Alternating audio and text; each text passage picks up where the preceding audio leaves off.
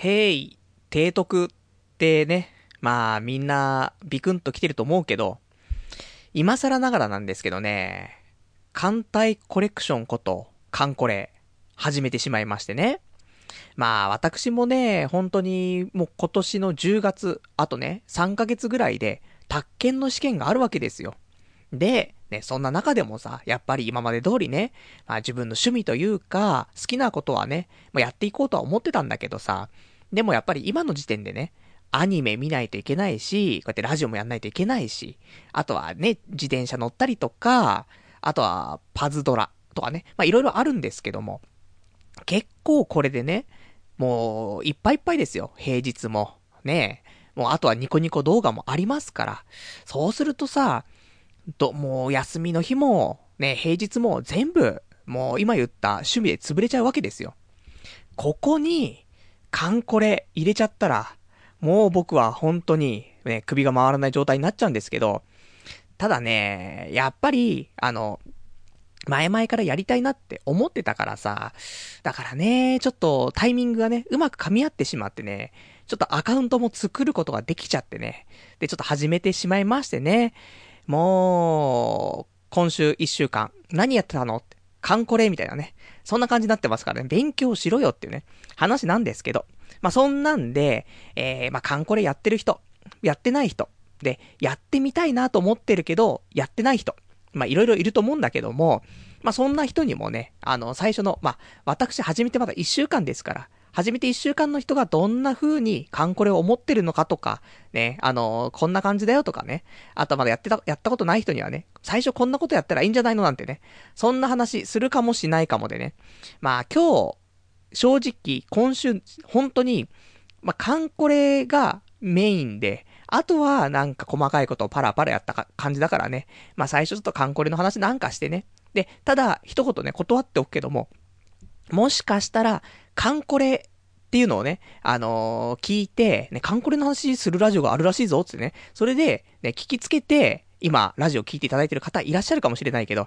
本当に俺の話すことは、もう薄っぺらい話しか言わないし、多分カンコレの話も、まあ15分ぐらいね、喋ったら終わってしまうと思うんでね。まあそれでもよかったらちょっと聞いていただいてね。うん、それで、まあカンコレね、カンコレファンにね、もうカンコレファンになったらみんな兄弟だからさ、そういう意味でね、やっぱり薄っぺらいやつでもね、じゃ仲間意識を持って、ね、ラジオ聞いてくれるとか、そんな心の広い方ね、いらっしゃったらぜひ最後までね、聞いていただけたらと思いますんでね、よろしくお願いします。それでは、今日もね、やっていきたいと思います。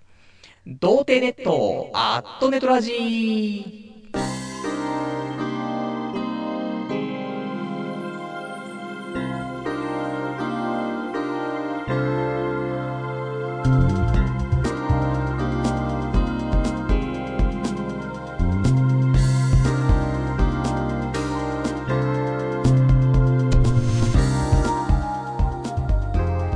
改めまして、童貞ネットアットネットラジパーソナリティのパルナイトです。こんばんは。まあ、そんなんで、まあ、先週ね、もらったお手紙っていうのがね、あの、やっぱり引き金になったというか、まあ、前々から、1年前からリスナーの方には、えー、いただいていて、カンコレね、始めましたと。で、ね、あの、もう冷やし中華始めましたぐらいのね、勢いでいただいてたんですけども、だから、ちょっとね、カンコレやってみたいなーってのは昔からあったんだよね。で、普通にリアルな友達とかもカンコレやってる人いるし、と思ってたんだけど、まあ、やっぱりね、そのサーバーが満帆なわけ。もう人気のゲームだから、なかなか新規のアカウントってのは作れないんだよね。それで、毎回毎回、俺このね、DMM さんですよ。もう、FX からエロまでね、もう手広くやっている DMM さんが、こうやって艦隊コレクション、ね、これをね、まあ、運営してるんですか。で、いつもそこのカンコレのページ行くと、もうサーバーがいっぱいですと、新規のアカウント作れませんってなってて、もうなんだかんだでちょこちょこ月に1回ぐらいページ見て、で、やっぱりアカウント作れないな、すね。そんなんでずっと来ちゃいましたけど、そしたら先週ね、お便りいただいてさ、お便りの方にはだよ、あのー、まあ、サーバーを公開するというかね、あのー、そういうのを、あの、カンコレの公式のね、ツイッターの方が、あのー、いついつね、何月何日何時頃に、そのサーバー開放しますよと、アカウント新規で作れるようになりますよっていうのを、ツイッターの方で告知してますよと。そういうお話をいただいて、それで、あ、そうなんだと。で、たまたまそこパッと見たら、もう本当にすぐ2、3日後とかに、あの、そのサーバーの開放のね、えー、日程が入ってあったからさ。で、ちょうどその日俺休みだったのよ。で、その日の、休みの日のね、19時ぐらいだったから、じゃあ、行けるなと思ってね。で、まあ、その当日はさ、まあ、ちょっと外出して、で、晩飯とかね、軽く食って、で、やべやべ、7時になっちゃう、19時になっちゃうっつってね、で、速攻家帰ってきて、で、ね、ホームページ入ったら、ね、サーバー空いてるわけですよ。じゃあ、やっちゃおうかなと思ってね。で、クリックしたらね、アカウント作れちゃったからさ。そうしたら、このありさまですよ。本当に、あのー、正直ね、今週、まあ、最近までずっとね、パズドラ、パズドラ言ってたと思いますけど、パズドラ熱がちょっと冷めてきたぐらい、ね、あのー、艦隊コレクション、カンコレ、やっちゃってるところがあるんだよなと思ってね。カンコレの魅力、ね、そんなのがあったらね、ちょっと、まあ、ちょっと今日喋りたいと思いますし、あとそのカンコレやってるよとかね、言う人いたらね、あと、カンコレ何が面白いのってね、こんな感じじゃないの？とかね、まあ、そんな疑問のお便りとかもね、お待ちしてますんでね、えー、お便りいただければと思います。お便りの方は掲示板かメールでお待ちしてます。掲示板の方は、童貞ネットとググっていただいて、ホームページございますので、そちらの掲示板、ラジオ用スレその5というね、ところからお便りいただきますか、あとはメール。メールアドレスは、ラジオアットマーク、童貞 .net、radio アットマーク、doutei.net、こちらまでお待ちしています。リアルタイムであれば掲示板、事前であればね、メールでいただければと思います。じゃあそんなんで早速なんですけど、まあ軽くね、カンコレ、ね、まあ俺がね、こうやってやりたかったと。そういう、まあ前置きはいいんですけど、まあ結局やった、やったからね。それで、まず、えー、まあどう、どうなんだろうね。まあ結局やってみて、1週間やってみて思ったのは、まあ面白いよね。で、うまくね、できてるなと思って。なんかね、まあ、どんな流れなのかっていうと、まあ、最初は、まあ、ね、登録かけてさ、登録してって、そうすると、まあ、私が提、提督になるわけですよね。提督になって、で、まあ、どんどんね、そういう、なんていうのかな、まあ、カン、カンムスっていうのその、戦艦の娘と書いて、カンムス。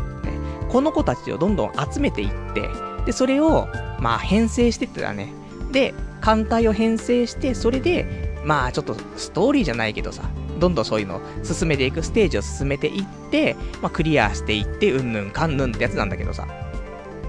で、まあ、このカンムスが、まあ、可愛いと、ね、いうことでね、まあ、どんどんどんどんね、なんか、この子出ないかな、あの子出ないかなと。まあ、そんなんでね、頑張ってしまったりとか、あと、この子可愛いなーっていう子がいたらね、まあこの子をどんどん強くしようとかね、まあ、いろいろあって。あとなんかその、結婚できるらしいね。まあ、よくわかんないですよ。その二次元と結婚って意味わかんないけども、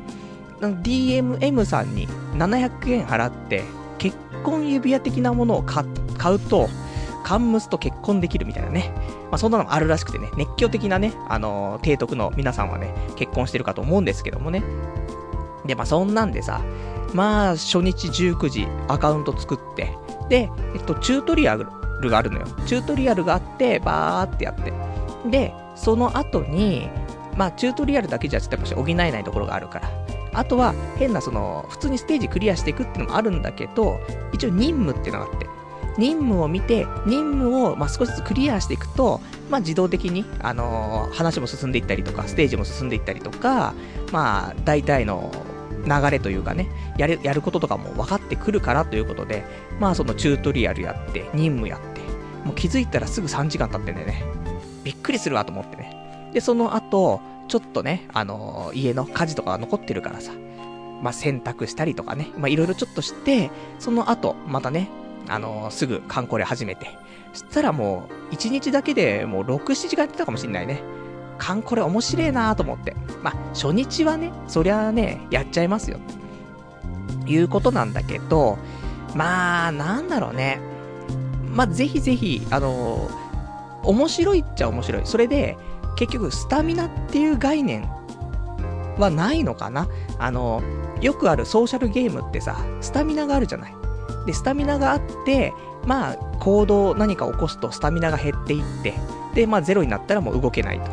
だから、ゼロになった時に、スタミナを回復するための課金アイテムね。これでスタミナを回復すると。大体これが、ね、あのー、ソーシャルゲームのテンプレかと思うんだけど、カンコレは、あるのかな？一応課金アイテムっていうのはあるんだよね。これも DMM さんの方に、え、ー、と、DMM ポイントみたいなのを買って、それで、それを、えー、DMM ポイントで、そのカンコレ内のアイテムを買う、買うっていうのあるんだよね。で、これをやることによって、なんだろい、いくつかカンコレって、そういうスタミナ的なものは一応あるんだよね。燃料とか、あと、弾薬とかさ、なんかいろいろあんだけどさ、鉄鋼とかさ、その4種類ぐらいあって、で、大体行動するには、あのー、まあ、ね、その艦隊の、その、艦隊を動かすとさ、やっぱりそれはね、あのー、戦艦を動かすわけですから、そしたら燃料かかるよね。あとは、戦うわけだからね。そうすると、やっぱし弾薬がなくなっちゃうから。この二つは、あのー、なくなると、やっぱり何もできなくなっちゃうんだよね。だからそういう時はやっぱりね、DMM ポイントを使って、ね、それで、まあ課金、課金兵に、ね、なっていかないといけないかなと思うんだけど、まあ今のところね、無課金でやってますし、この、えー、スタミナというか、その燃料とかを、その稼ぐ、そういう、なんていうの、ゲームというかね、そういうクエストみたいなのあるからさ、そういうのをうまくやっていくと、まあ無課金でもできるかなっていうね、ところなんだけどさ。で、まあこれやってる人じゃないとね、わかんないと思うんだけど、あのね、私、一応やっぱり数時間やった中でね、可愛いカンムスっていうのがやっぱりいたんだよね。ぜひあの、やったことある人はわかると思うし、やったことない人はググっていただくとね、お、いいじゃねえかと。パル結構センスいいなと。ね、そういうのがあるかもしれないけど、私やっていて可愛いなと思ったカンムスなんだけども、天竜、天竜さんってのがいてさ、天竜さんが可愛いなということでね、で、絵が、絵が可愛いと。あと、戦っていくと、ね、ちょっとさ、攻撃とか食らったりすると、服とかがちょっと破れたりするんだよね。そういうね、絵も登録されてたりとかしてさ。で、可愛いなと。おっぱい大きいなと。ね。そういうことでね、もう、天竜さんが好きでさ。で、天竜さんを、まあ、メインで育てていこうということで、ね、あの、カンコレやりながら、あとは他のブラウザでね、あの、天竜スペースエロ画像ってね、で、検索とかしたりさ、でして、まあ、そのぐらいよ。カンコレの中で、正直、今、ちゃんと名前を打ってエロ画像を探したのは天竜さんだけだからね、俺ね。で、もう、天竜さんいいなと。ね。そんなんで、あの、天竜さんメインで頑張ってたんですけども、で、よくわかんないよね。まだ始めたばかりだからさ、なんか、普通にガンガンガンガンね、あの、攻めてってさ、どんどんストーリーというかね、ステージをクリアしていくわけよ。でさ、進めていくと、まあなんだろうな、戦闘して、で、まあ、そりゃね、攻撃することもあるし、されることもあるわけだからさ、こっちも結構傷つくんだけど、傷ついても知らねえと、ね、いけいけっつってね、進めていったの。そしたらさ、あの、天竜さんがさ、あの、まあ、大破、ね、小破、中破、大破みたいなのあるんだけどさ、その先のさ、合鎮っていうの？なんかね、この基本的にはカンコレって、あのー、まあ普通に戦うと、傷ついても、普通にその、戻ってきてね、で、回復とかできるんだけど、その、合鎮っていう、もう完全にその、戦艦が沈んでしまうと、もう戻ってこれないんだよね。で、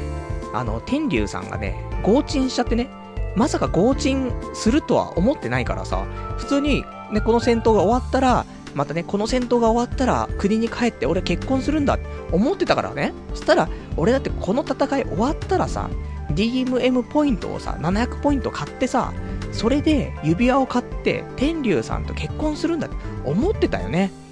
ダメだよね。フラグ立てちゃいけないと思って。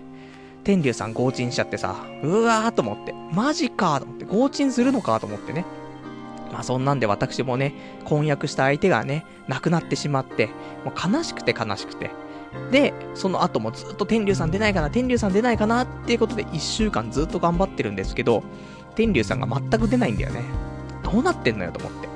まあ、そんなんでね、あのー、私ね、ちょっと嫁候補を失ってしまってね、ちょっと心にね、ぽっかり穴が開いてしまったんですけどね。まだ出てこないね、天竜さん以上のね、可愛い子ちゃんが出てこないからね、俺はまたちょっと天竜さんをね、ちょっと探して、まだ頑張っていこうかなと。まあ、最、まあ、最終的には、まあ、天竜さん出るまでは、まあ、カンコレまずやめないから、まあ、結構出ると思うんだけどね。それとか、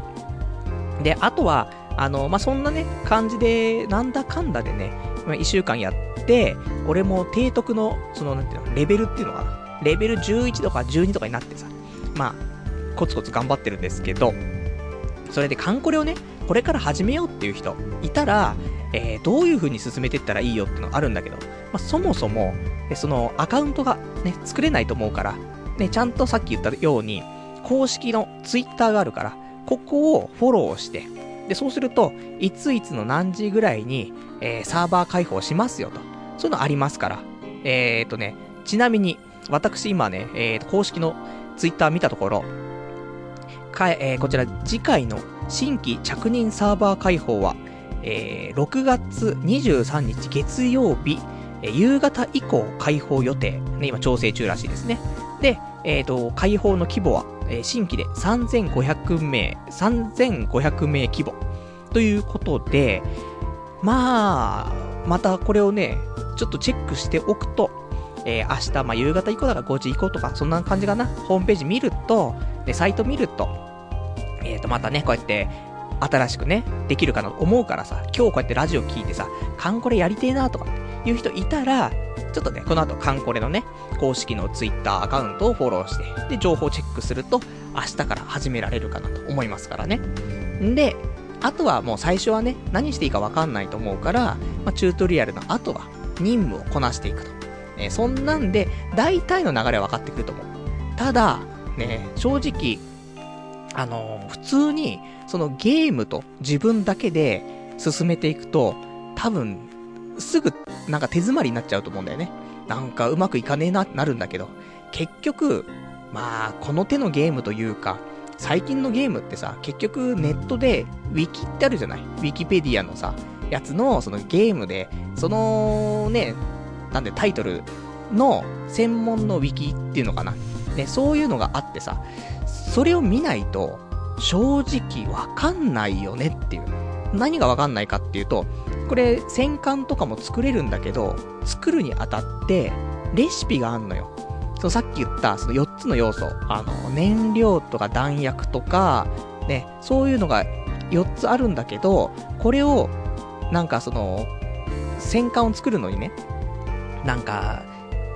弾薬を30とかさ、あの、燃料を300とかさ、そういうのを、で、鉄鋼600とかね、わかんない。そういうのをちょっと配合して、それで、ね、か、なんか戦艦を作るみたいなのやると、なんかトンカントンカンやって、できましたってね、焼けましたみたいな。そんなのがあるわけ。でも、これをどういう配分にして作ったら強いのができるのかとか、そういうのって全くわかんないんだよね。だから、これは wiki を見て、レシピを見ないと、多分作れないよなって。で、こういうレシピでね、こういう配合で作ると、なんか高い確率でこういうのができやすいですよとかね、ああいうのができやすいですよとか、レアなやつが出やすいですよとか、そういうのがあるわけ。だから、あのー、まあ、最初はね、その任務と、あと、ね、そういうチュートリアルや、やって、で、その上で、えー、まあちょっと早い段階でね、ウィキを見た方がいいかなと思います。で、さらにね、やっぱ俺が思ったことは、どの女の子、どのそのカンムスがレアなのかとか、強いのかとか、全くわかんないんだよね。そもそも、その戦艦とかって、わかんないの。俺も戦争とかもよくわかんないし、その、なんだろうな、軍事的なものとか、よくわかんないんだよ。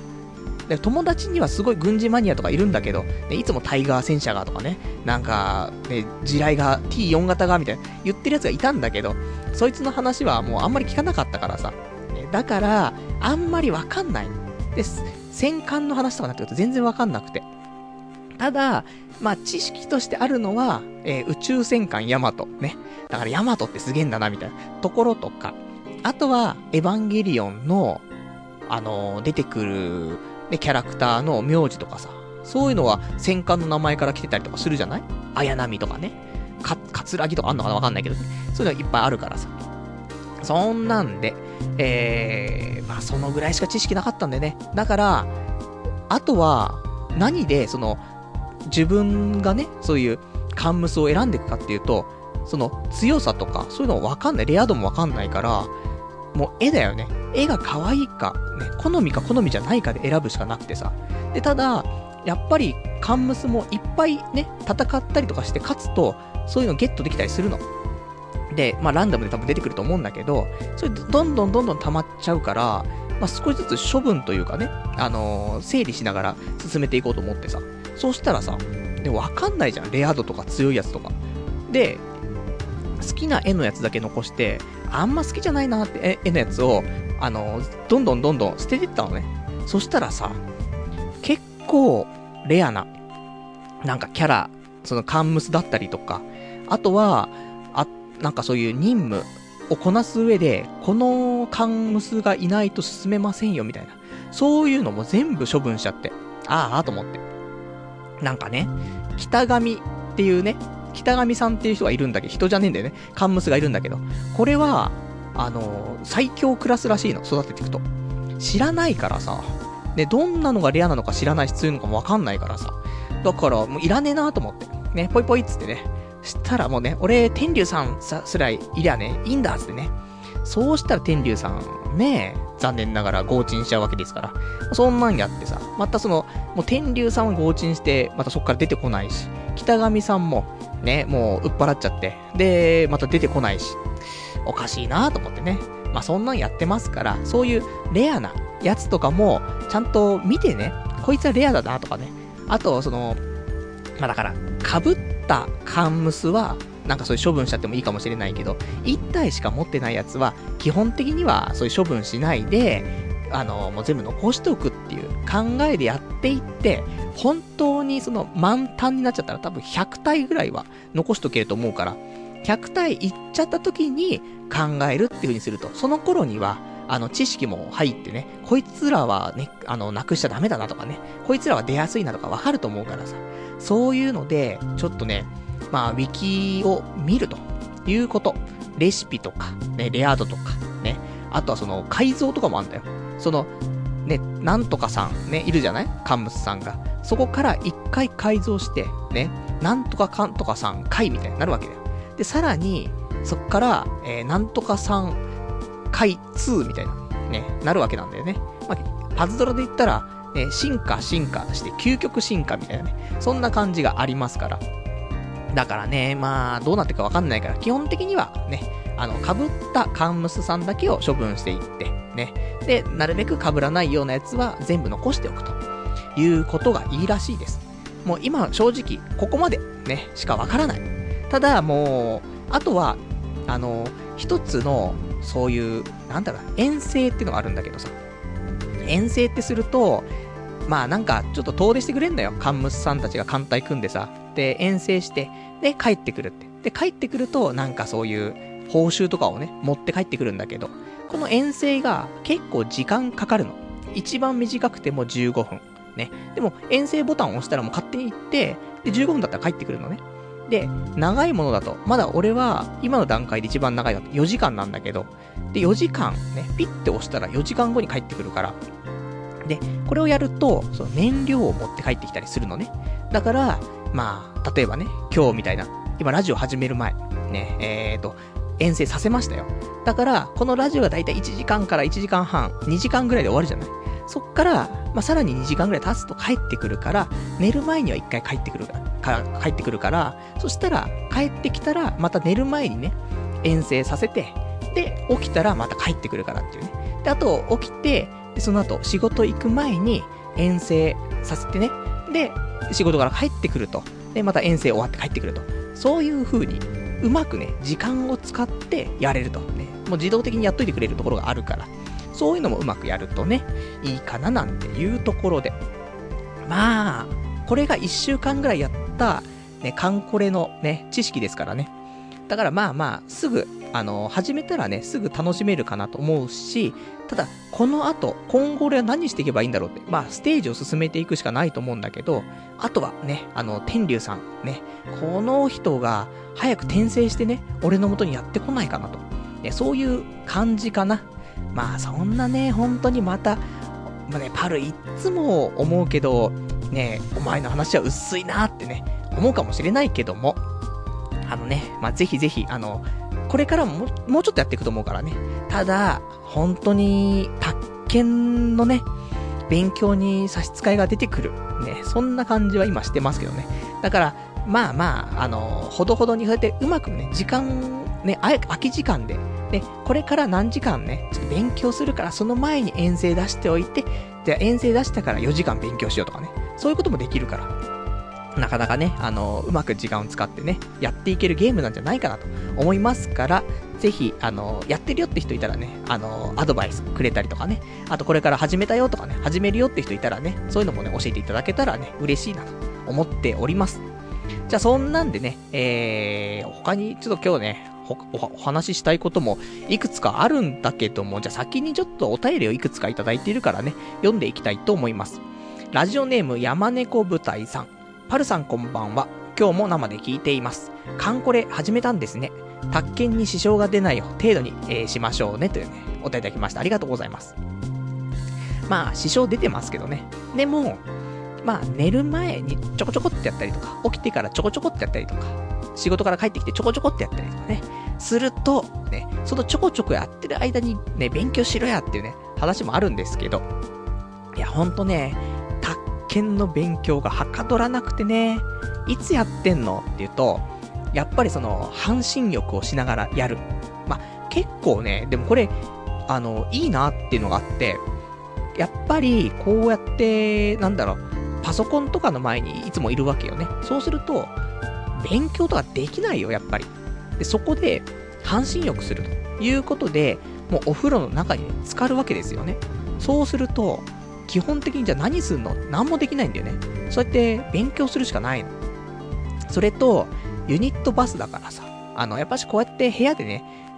なんか、うろうろしてるとさ、周りの音が結構するのよ。その、外のね、音とか、隣の部屋の音とかね、少しするから、ちょっと気が散っちゃうかなっていうのはあるけど、ユニットボスだとさ、そうやってね、部屋の中にもう一個ね、そうやって扉があって部屋があるわけじゃない。そうすると、そうやってユニットバスの中入るとさ、音がやっぱ遮断されて、そんなに気にならないということで、ちょうどね、まあ、ある意味、書斎的なね、ところですから、半身浴書斎になってますからね。で、そんで、あのー、頑張ってさ、じゃあ、ここまでやろうと。ね、暑いと。汗いっぱいかくと。でそうすると、ね、痩せるし、あと、俺のね、悪い臓器の方もさ、あの、どんどん熱をね、えー、どんどん、なんか、良くなっていくじゃない？熱を与えてあげるとさ、まあ、臓器は良くなっていく気がするからね。で、内臓脂肪も減っていったりとかして、ね、そんなんで、で、ね、どこまでやろうって決めてやればさ、で、頑張れると。いうことなんですけど、まだね、問題集が、まあ、3冊あるのね。で、なんだろうな、権利関係、宅建業法、あと、法令上の制限っていうのが、まあ、1冊ずつあって、で、この問題集を、まあ、全部で多分600問ぐらいあるのかな？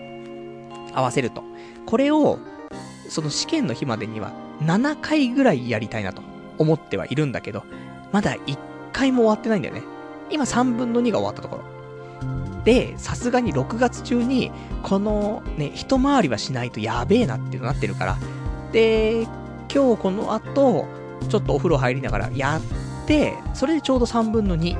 終わるんだよね。2冊終わるから。で、明日、ちょっとお休みなんで、明日と、あとはまた今週もう1回休みがあるから、この2日間で結構頑張ってね、やれば、なんとか6月中に、えー、一通り、一周できるかなと思うから。一周しちゃえば、あとは一回やったような問題だから、それをね、まあちょっと思い出しながらとかね、まあ解いていくのも、さ、サクサクいけるかなということで、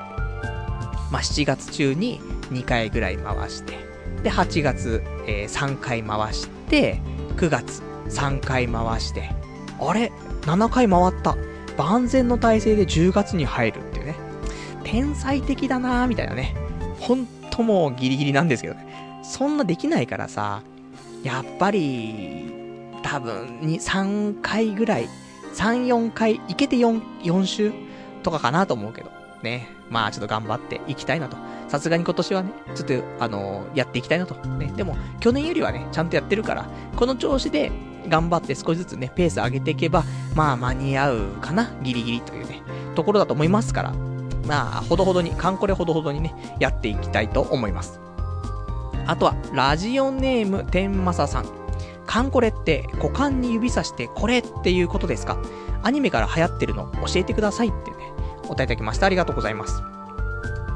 カンコレはね、本当にもう股間に指さしてこれっつってね、股間、これっつってね、もう意味がわかんないんですけどね。そんなんだったらさ、ね、やばいよ。もう、股間に指さしてこれっつってね、ヘイ、提督っつってね、俺の下提督が、みたいな。もうよくわかんないんですけどね。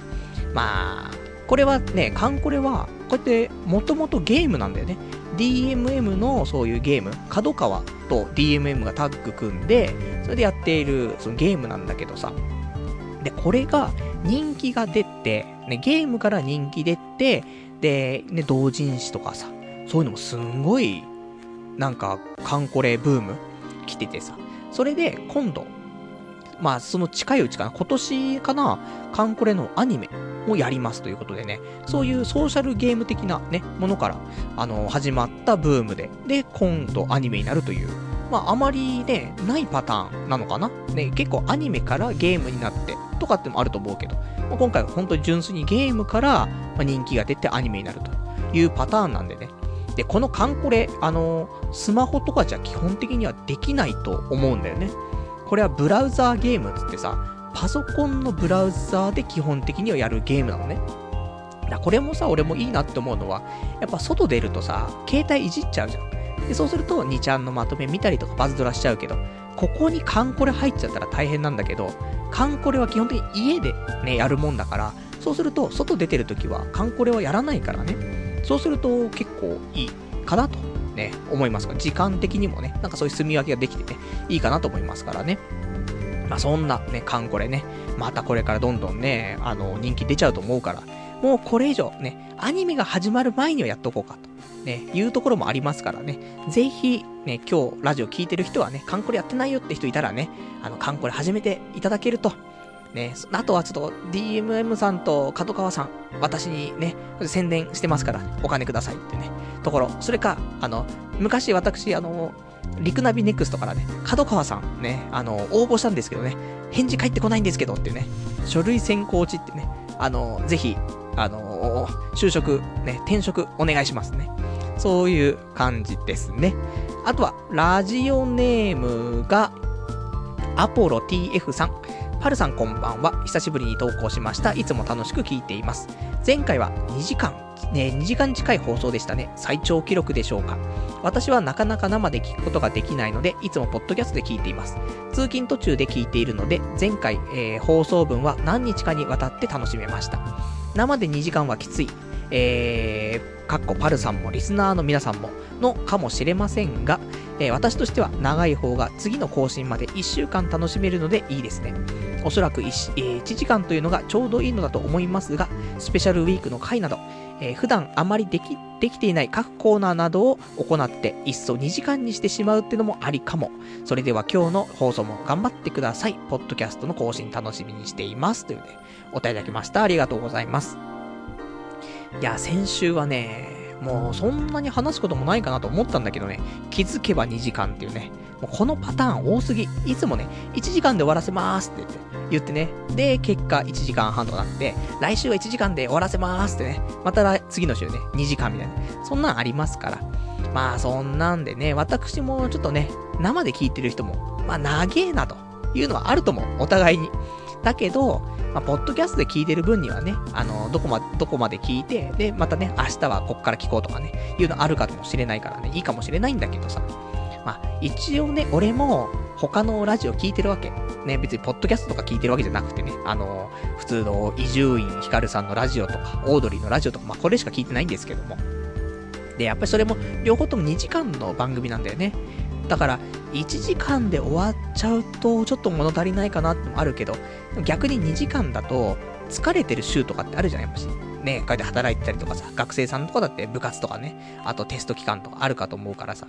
疲れてる時ってさ、結局、聞きながら寝、寝たりするとさ、で、いつもだったら、ね、あの、まあ、寝ようかなと、電気消した時にラジオつけて、で、聞くと。で、いつもだったら、まあ、ね、じゃあここまで聞いたから、で、次回は、じゃあ後半ね、聞こうかなと、あ、翌日は後半聞こうかなと、あると思うけど、ほんと疲れてるとさ、もう始まって10分くらいでさ、寝ちゃったりとかすんじゃん。それが毎日続いたりすんじゃん。あれ、どこまで聞いたっけなまた最初から聞こうかって聞いて10分で寝ちゃって。で、また次も10分で寝ちゃってみたいな。そうするとさ、2時間乾燥するのってさ、結構辛い時もあるよねっていうね。のがあるから、できれば全部聞いてもらいたいなというのもあるから、2時間だと、うん、人によっては、ね、最初の方しか聞いてなくて、後半聞いてねえよとかっていう人いるかもしんないじゃん。でも意外と俺も後半の方がエンジンかかってきて面白かったりとか、なんかね、コーナーとかもね、後半とかやってさ、なんか学会で発表予定は未定のコーナーとかさ、そういう新発見をね、発表するコーナーもあるわけじゃない。そういうのはさ、やっぱり聞いてほしいなっていうのがあるからさ、そうすると、やっぱりもう少し、ね、コンパクトにね、して、1時間でね、全部聞いてもらえた方が嬉しいかなと思うけども、まあ、あの、ご提案いただいた形でね、あの、スペシャルウィークとか、そういう時ちょっと2時間とかね、もうありかもね、あの、前はやっぱし2時間って長いなと思ってたけど、まあ、なんだかんだで2時間喋れるからさ、そうすると、で、あと、ね、こうやってスペシャルウィークに映像ついてね、あの、放送したりとかするけど、やっぱりね、トークが全然集中できないんだよ、絵があると。なんか、やべえ、俺カメラ映り大丈夫かな。ハゲ具合がやべえやべえってね。ちょっと風が吹いてきたっつってね。もう髪の毛直さなくちゃって。ないけどもね。もう部屋の中にいるから風とか吹かないけども、もうそういうね、もう幻覚を感じるぐらい緊張しちゃうわけだよね。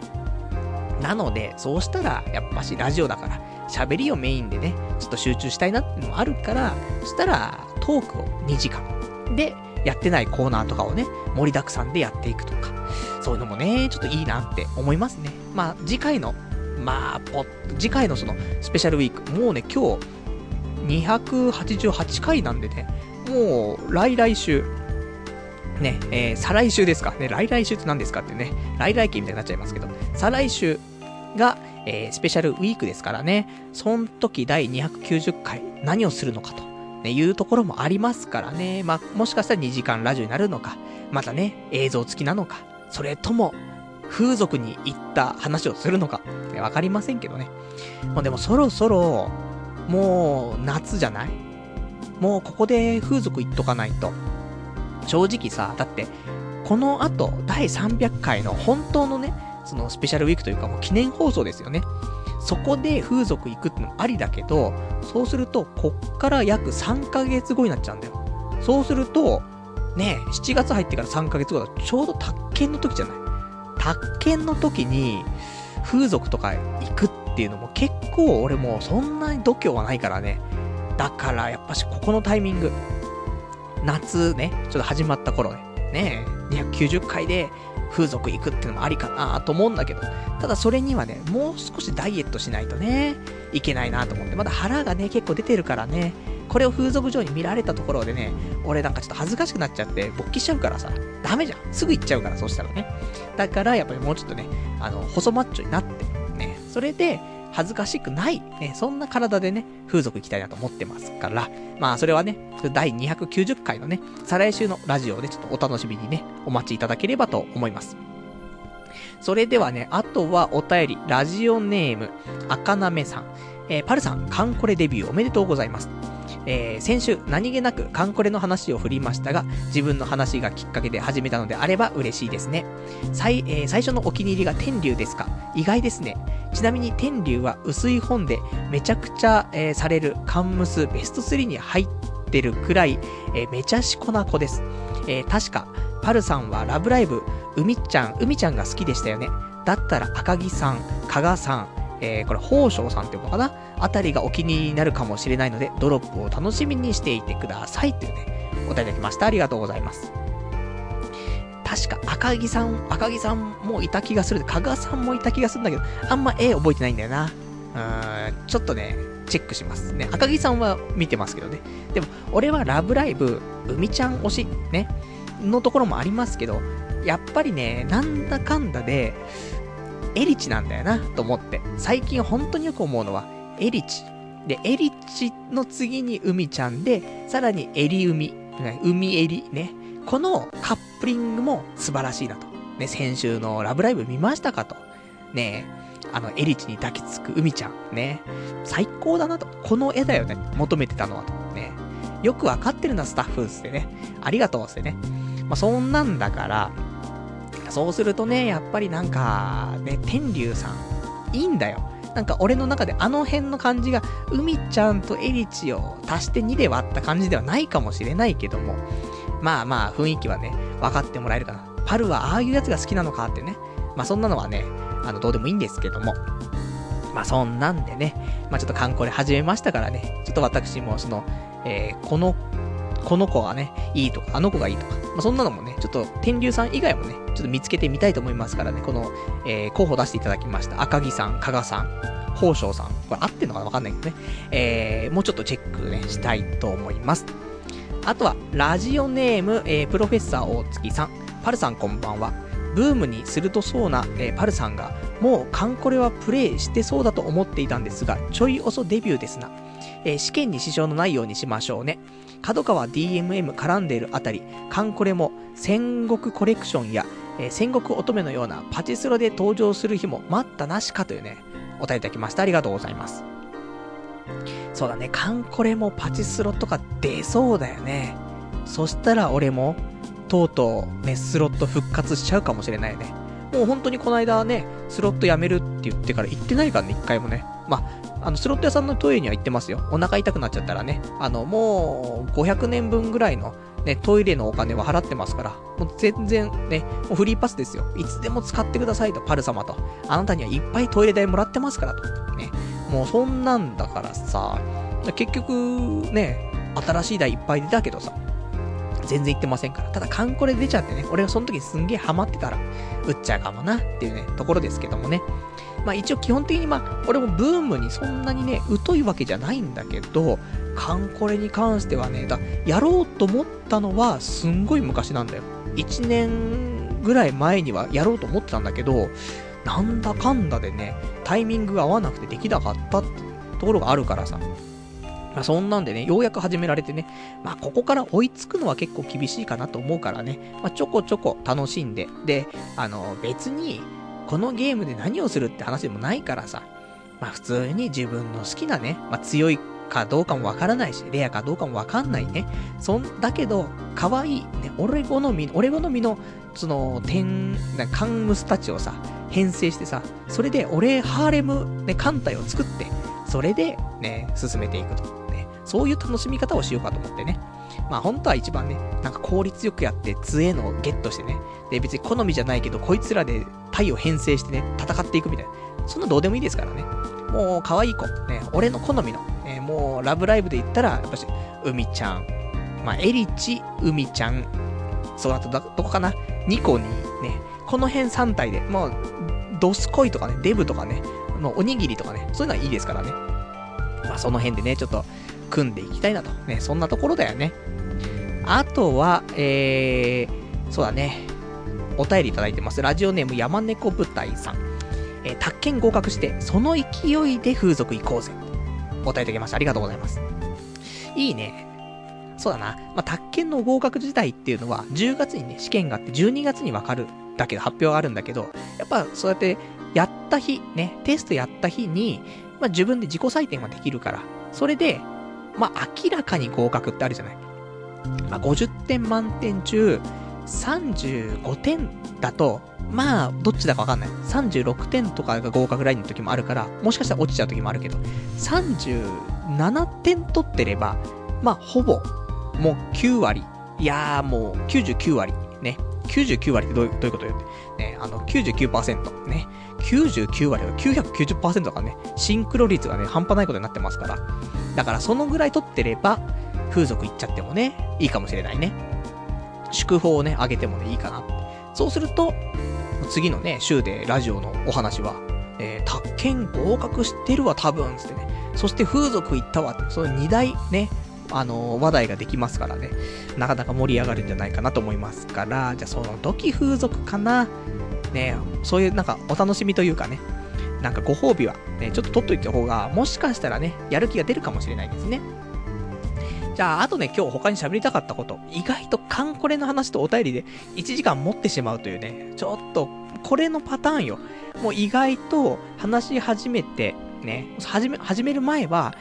今日そんなに話すことないかな ?1 時間以内で終わっちゃうかなドキドキつって、始めちゃうと、ね、最初の1つ目の、ね、話題で1時間経っちゃうってね、ちょっと怖い現象起きてますから、ちょっとサクサクいくんですけど、今週、そうだな、あ、そうです。あの、最近ちょっと物欲がね、激しくて、今週もね、ちょっと物をね、買ってしまったんですけど、あの、つい先日ね、メールが届きまして、で、どこからっていうとね、あの、私がね、いつもね、使わせていただいてる Amazon さんからメールが来てね、で、何のメールっていうと、あの、ちょっとね、今 DVD とか、ブルーレイの、なんかその、セールをやってますよと。ね、そういうお便りが来てさ、なんだと思って、別にそんなね、俺も DVD とかブルーレイとかそんな買わないよと。ね、そういう風に思っていたんだけど、ちょっとクリックしたら、シュタインズゲートの劇場版。これがさ、えっ、ー、と、一応タイトルの方が、なんだっけ、えっ、ー、と、シュタインズゲート、えー、不可領域のデジャブ。ね、これが、セールやってますと。で、どのぐらいのセールなのよって、こんなセールいつもなんか20%オフぐらいでしょと思ったら、50%オフって書いてあるの。ちょっと、ホームページ行きますかってね。で、クリックしてさ、行ったらさ、まあ、ブルーレイ、DVD、まあそういう普通の劇場版のものだけ、ね、本当に DVD ってその映像しかないですよっていう。ものもあるし、あとは、その限定版みたいな、初回、初回限定生産版みたいなね、え超豪華版みたいな、そういうのも売ってて。で、あのー、まず、えっ、ー、と、DVD ブルーレイあるんだけど、まあ、DVD が6264円。ね。これが半額で3132円。で、ブルーレイがちょっと高いんだけど、7344円が3672円。いや、結構お買い得だよねと思って。もともと俺も北米版だけど、シュタインズゲートは、えっ、ー、と、一応 DVD ボック、あ、ブルー、ん？ブルーレイと DVD、まあセットのね、ボックスを持ってるわけ。で、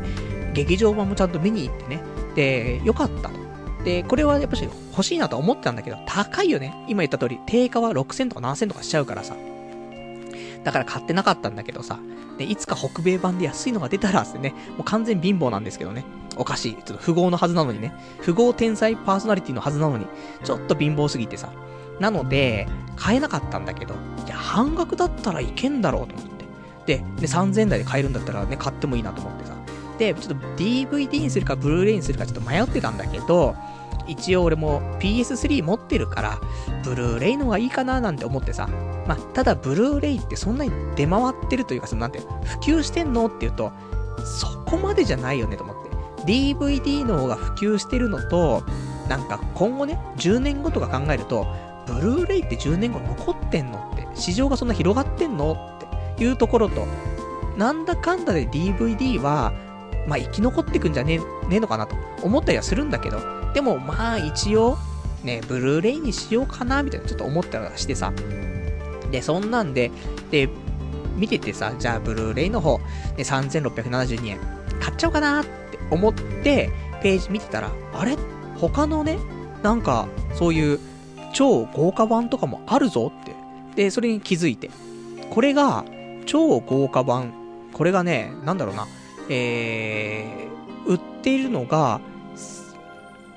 正式名称が劇場版シュタインズゲート、不可領域のデジャブ、超豪華版、カッコ、初回限定生産版ブルーレイと。いうのがあって、これが1万800円するんだ。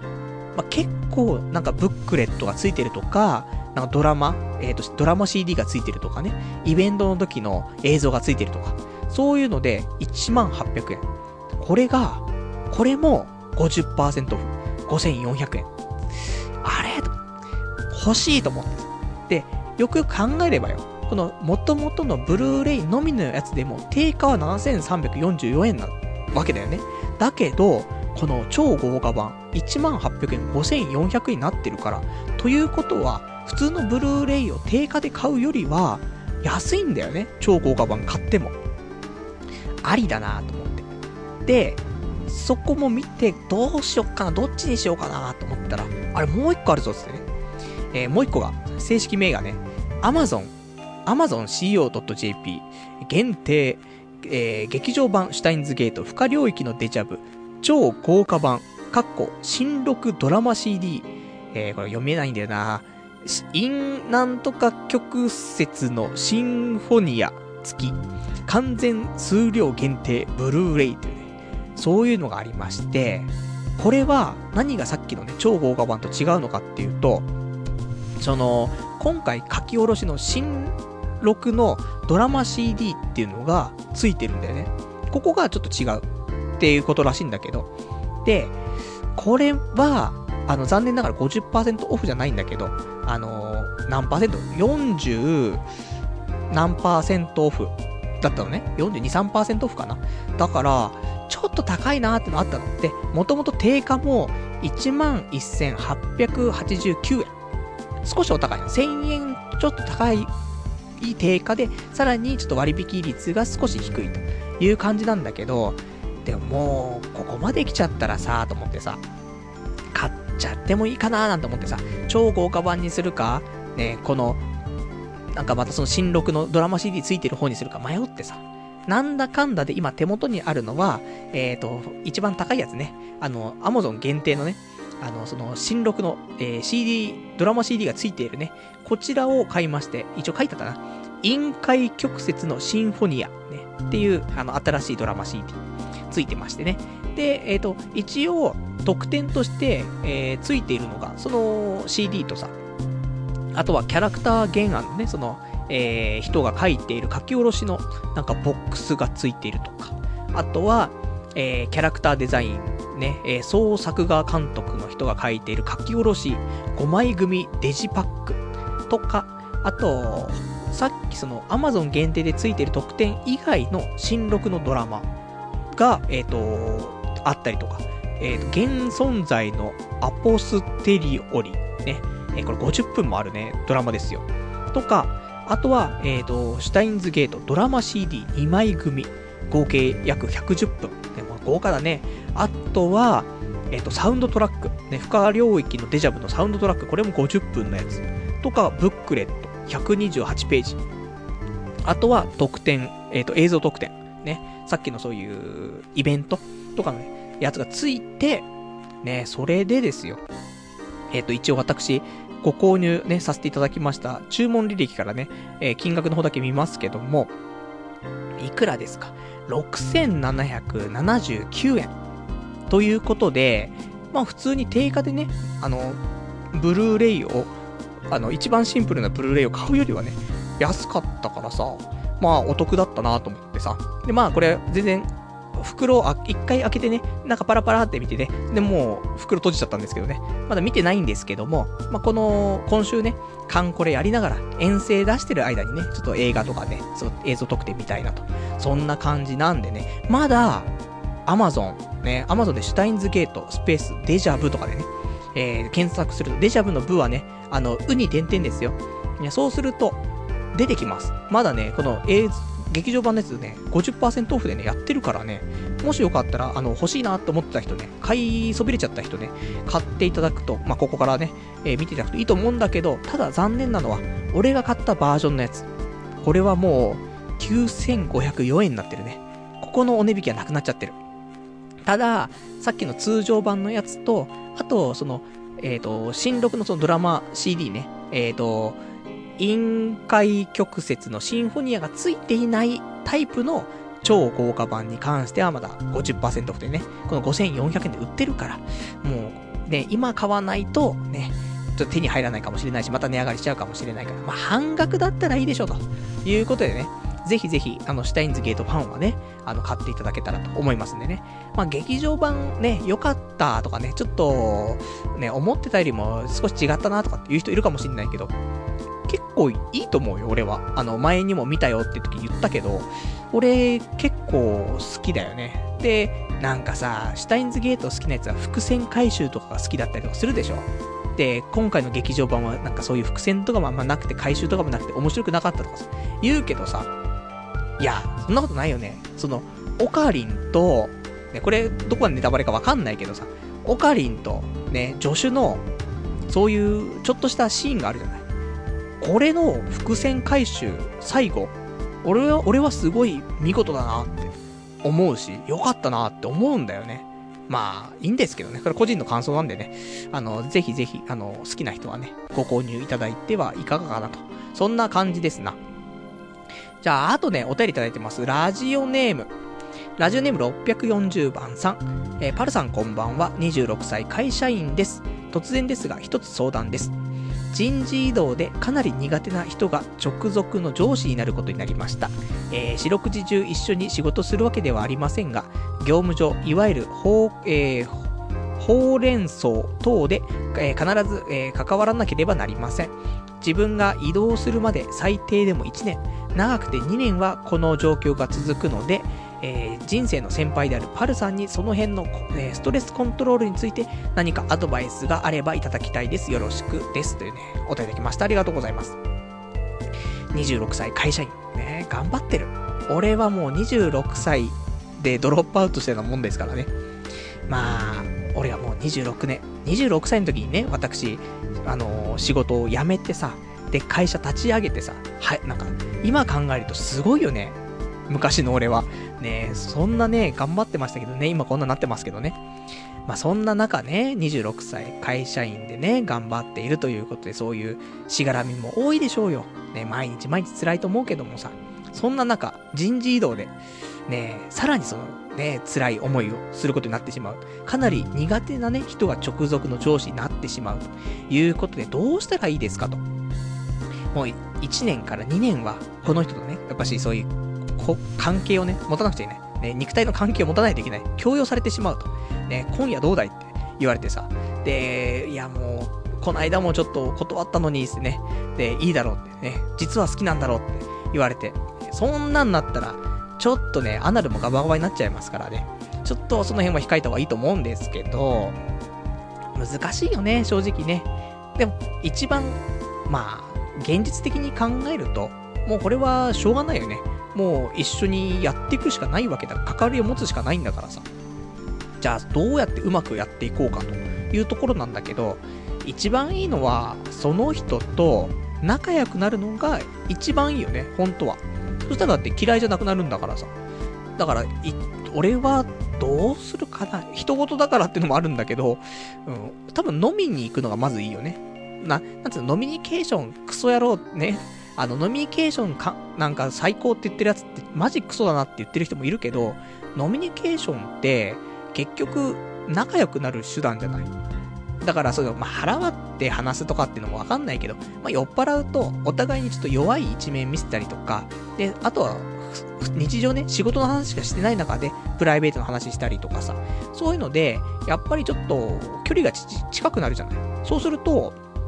まあ、少し、なんか、変わってくるところもあるよねって。今までなんかすごい嫌なやつだなとか思ってたけど、実は結構話せるやつだなとかさ。あとは、ね、自分の弱みをどんどんどんどんね、見せちゃって、そうすると逆に、あの、可愛がってもらえるとかさ。まあいろいろあると思うからさ。まあ、飲みに行くのが一番いいと思うけど、2、3回飲みに行ったら、なんだかんだで悪くない関係にはなってくと思うんだよね。で、可愛がってもらえるしさ。若いしね。それが一番いいかなと思うけど、でも、やっぱり、本当にダメなやつっているじゃない？その、本当に合わないなと。酒飲みに行ったとしても、本当、あ、これダメだわって。俺合わないやつだわって、なった場合は、どうにかしなくちゃいけないけど、でも、やっぱり、ね、そうやってほうれん草、上司であればさ、やんなくちゃいけないんだよね。いるんだよ、うちにも、上司が。で、関わりたくないんだよね、あんまり。てか、周りのメンバー、メンバーっていうかスタッフたちはさ、みんな関わりたくないと思ってやっぱその上司にさ。だけど関わりざるを得ないわけだよね。で、あとやっぱし、本当に困ったりとかした時には、まあ、頼りになるというかさ、まあ、動いてくれるから、そういうところありがたいなと思うんだけど、できる限り日常は関わりたくねえなと、ね、いうのはありますから。だけど、まあ、うまくやっていくしかないよねっていうことでさ。で、やっぱりそういう人も、一回飲みに行ったりとかすると少し変わったりするのかなと思うけど、あとはどうするのがいいんだろうね。そういう直属、直属の上司。難しいよね。ほんと。まあ、頑張るしかないね。あとは、もう勢いだよね。元気。ね、俺がよく言ってる、元気、挨拶、ありがとう。ね。これを、もう上司の前では言うしかないよね。なんかさ、やっぱし嫌味なこと言うやつもいいんだよね。でもその時も、もうなんかひねくれたりとか、なんかそういうなんかさ、ふてくされたりとか言われた時に、するのが一番嫌だって思われるっぽいんだよね、上司からは。だから素直なやつが一番いいとは言うんだけど。でもなーってね、思うから、まあでも、元気よく、あとはなんかあったら、ね、もうすいませんってね。で、お前本当に分かってんのかってすいませんみたいなね。もう、テンションだけでね、行くと、本当に発生してもすいませんみたいな。ね、これから頑張りますみたいな。そう。ぶん殴られますけどね。あとはもう本当に、あのー、ありがとうございますだよね。何かにつけて、ありがとうございますと。ね、すいません、申し訳ないですとかっていうよりも、あありがとうございますってね。うん、いつもなんかね、自分ミスしちゃってますけど、なんかいろいろと尻拭いしてもらってね、助かります、ありがとうございますって、これからもお願いしますってさ、これお歳暮ですみたいな。そんなのとかね、全然わかんない。ごめん。あの、本当にそういうちゃんとした社会、ね、正社員っていうところから離れて、もう8年経ちますからね。な、早いね、8年経つのがね。だから何とも言えないけど、そういう風に、まあ言えるのはね、もう勢い、元気、あとは飲みに行く。もうこれしかない。あとはもうどうにもなんないね。と思います。あとはまあ具体的にどんな人なんだっていうのがあればね、そうしたらこういう人にはこうしたらいいよとか、そういうのはあるかもしれないからね。まあそういうちょっと詳しいお話もね、もしあれば、ね、具体的に聞かせていただいたらまたさらにね、具体的なアドバイスができるかと思うんですけど、ね、そういうのないとね、こんな感じになっちゃいますからね。まあ酒飲みに行ったらいいじゃないと。ね、あのー、ちょっと仕事でね、あのー、悩んでることがあったりとか、あの、プライベートで悩んでることあるんだけど、ちょっとね、〇〇さんにしかちょっと相談できそうにないんで、ね、ちょっとこの後お時間いいですかってね、なんだ、ちょっと可愛いところあるじゃねえかってね、アナル広げなさいっつってね、ね、そんなん、ね、あったりなかったりですからね。まあそんなんで、まあストレス溜めないようにね、頑張って、で、溜まっちゃった日にはね、もう仕事帰りにね、歩きながらね、ビール飲んで、家帰ったら寝ちゃうってね、オナニーして寝ちゃうって、まあ、これに限りますからね。まあそんなね、頑張って、ね、社会生活ね、頑張っていきましょう。ね、そんな感じですね。じゃあ、あとね、えっ、ー、と、俺今週、今日俺、あんまり話す話題ねえなと思って、コーナーやろうと思ってたんだけど、今週もコーナーできねえなというね、ところで、来週やろうか。来週コーナーね、あの、久しぶりにまた新役、女性解体新書でやろうと思ってますからね。まあその辺。とか、あと今週話したかったことが、まあ今週もね、えっ、ー、と、自転車、えー、チャリンコ乗ったんですけど、ね、まあ大体もう最終、最近1週間に1、2回ね、まあチャリ乗ってるんですけど、で、先週、あの、帽子を買ってたっていう話したんですけど、まああの、ね、言ったら、あの、自転車漕いでる時にね、まあ危ないからヘルメットした方がいいんだけどっていうね、ただヘルメットをそのままして、走り終わった後ヘルメットを取ると、ね、頭が大惨事になってると。俺の少ない部屋がね、とんでもないことになってるから、どうにかしなくちゃいけないっていうことで、そのヘルメットのね、下に帽子をかぶりたいと。いうことで帽子を買ったんだけど、2つ買ったのに、ね、2つで5000円ぐらいしたのにね、あの、残念ながら全く俺の頭になんか合わないというかね、ダセーみたいな、なってたんだけど、まあ、1個のね、その、イスラム帽みたいなやつはね、やっぱりどうにもなんなかったんだけど、もう1個のワークキャップみたいなやつは意外ともう1回被ったらね、良くて。で、このワークキャップ被って、その上にね、あのー、そういうヘルメットして、で、一回チャリこいだんですけども、まあ、意外とね、えー、よく、ね、快適に行けたからね、まあこれは今後はね、帽子かぶって、これだったらね、誰かとツーリング行ってもね、あのー、まあその旅先でね、ツーリング先でご飯食べることになってもさ、もう今までだったらヘルメットを外せなかったよね。あいつなんか店内でずっとヘルメットかぶってるんだけど、やべえあいつみたいな、なるところが、ちゃんとね、ヘルメットを外して、ね、帽子で生活できるからね、まあツーリングもこれで行ける準備ができたかなっていうところと、あと、片耳のイヤホン。ね、一応これ、つけて一回チャリ走ってみたの。その、ま、道路交通法的にちょっとグレーなところがあるけど、まあ、両耳で、で、周りの音が聞こえない状況でね、それで音楽を聴いてたりとかしたら一応 NG だけども、一応片耳で音もちっちゃく聞いているので、で、ありかなというグレーなところでね、ちょっと一回試してみたんですけども、まあ本当にもうサウンドトラックだからね、あの、昔のね、ゲームのシルバー事件の、えー、サウンドトラックをね、えっ、ー、と、この片耳イヤホン、Bluetooth で飛ばしてやったんだけど、まあやっぱし、紐がないからいいなっていうのと、あと、あのー、最近さ、主流、主流のさ、イヤホンってさ、なんで、カナル型っていうの？その、耳の奥まで突っ込むタイプあるんじゃない？あれだとやっぱり音聞こえなくなっちゃうと思うんだけど、本当に耳栓じゃない？あんなのさ。だけど、あの、俺、カナル型ダメなんだよね。なんかさ、耳が痛くなっちゃうんだよね。あと、周りの音も聞こえなくなっちゃうのが嫌でさ。だから、あの、これ今回買った、えっと、メーカーがちょっと読み方合ってるかわかんないけど、この、ジャビラっていうところなんだけど、J-A-B-R-A、ジャビラ。ここのやつは、カナル型？カナル式の、えっ、と、イヤホンのその、耳に入れるやつじゃなくて、まあ、昔からあるような、あの、耳の縁というかさ、そこに、まあ、はめて、で、聞くタイプのやつだから、全然、あのー、周りの音もそんなに遮られることもなくね。えー、で、あとその耳にフックみたいについてるから、耳から落ちるってこともないから、まあ、結構いいんだけど、やっぱり安いやつだからさ、3000円しないイヤホンだからね、少しやっぱり Bluetooth の、なんていうのか、電波が、ちょっとたまにプツプツって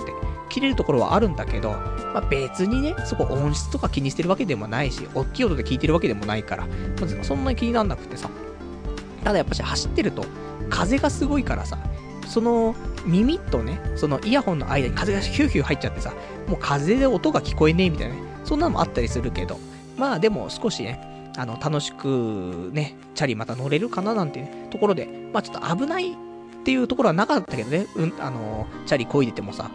周りの音が聞こえないとかなかったから平気だと思うんだけど、まあ、これからもちょっとそういうの使っていった時にね、危ないなとかね、あったらちょっと報告してね、ちょっと気をつけてねっていう話ありますから。だからあの、まあ、もう一回言っときますけど、一応その、カナル型、カナル式ってやつだと耳の奥までね、刺すイヤホンだから、これは本当に多分片耳でももしかしたら危ないかもしれないから、そこだけはみんなちょっと気をつけて。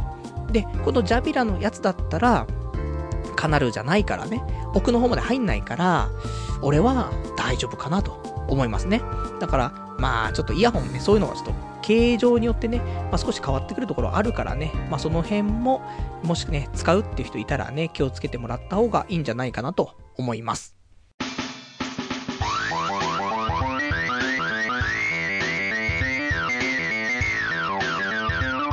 童貞ネットアットネトラジそれではね、お時間ほどほど来たからね、えー、この辺でお別れのコーナーをしていきたいと思います。お別れのコーナーは、今日ね、喋りたかったこととかね、あと、お便りいただいてまだ読んでないやつとかね、その辺をつらつらと紹介していきたいと思い、思うんですけども、じゃあね、えっ、ー、と、お便りいくつかいただいてるからね、ちょっとお便り読んでいきたいと思います。ラジオネーム、くれないのバックパッカーさん。天才富豪パーソナリティのパルさん、こんばんは。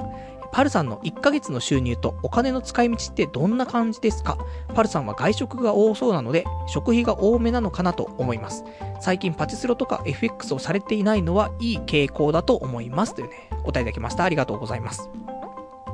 まあ残念ながら私、富豪だからね、FX は続けてるんですけどね。あの、FX は、なんて続けてはいるけど、あのー、ずーっと、その、まあ、ポジションを持ったままなんだよね。で、マイナスにもなってるわけでもなくて、プラスにもなってるわけじゃなくて、まあその辺をずっと行ったり来てる、行ったり来てる、してる感じだから、まあもう少しね、プラスになったら、また一回決済してね。で、その後にまたどうしていくかって考えようかなと思ってるけど、まあそんなんで安定したね、FX、まあやってるというかね、まあちょっと塩漬け状態で、まあ何も動かせない状況なんですけどもね。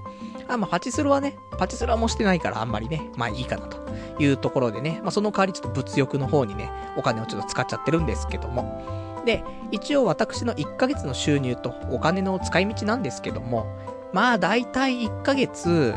えー、額面で25。いや、もうちょっと言ってんのかわかんないね。25は言ってる。26とかなのかな額面。26、7言ってる時もありますね。25から27とかかな。で、手取りが20から22ぐらい。5万ぐらいやっぱ引かれんだよね。そういう保険だったりとかさ、もろもろね、引かれると5万ぐらい引かれるから。まあ20から22ぐらいは手取りでもらってると。で、その中で、食費っていくらっていうと、家計簿つけてないからわかんないんだよね。ただ、朝は、えー、今はね、ダイエットも考えて、まああまりパンとか食べてないんで、おにぎりまず1個。とペットボトル1個。で、これがね、難しいのがさ、その100円ショップとかも歩きながらね、まああったりするから入って買うんだけど、そうするとおにぎり100円、ペットボトル100円。で、えっ、ー、と、200円で税ね、8%、8に16、216円。これが朝になりますけど、やっぱ時間ない時は、駅のね、中のコンビニとかね、寄っちゃうじゃない？ニューデイズ。そうすると高いよね。ペットボトル150円、おにぎり130円とするでしょ。いやいや、おかしいでしょ。280円で消費税入れて300円になっちゃうでしょ、つってね。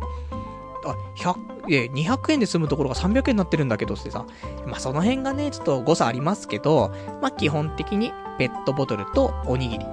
で、お昼はおにぎり3つ。で、セブンイレブンのおにぎりですよ。美味しいですね。で、えー、夜が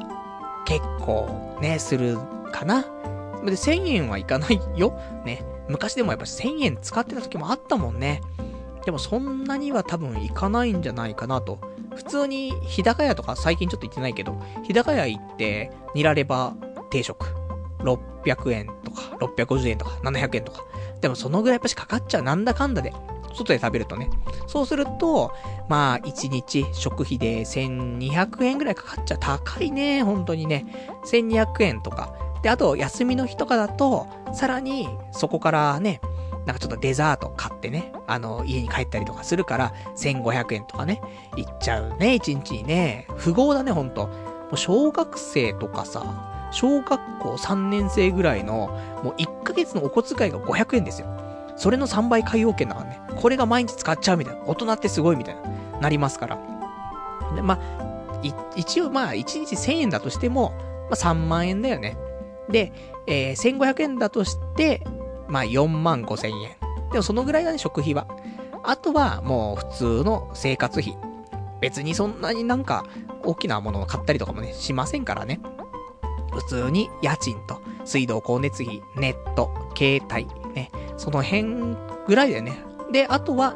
ね、食費。と、あともろもろってことで。多分お金的には15、6万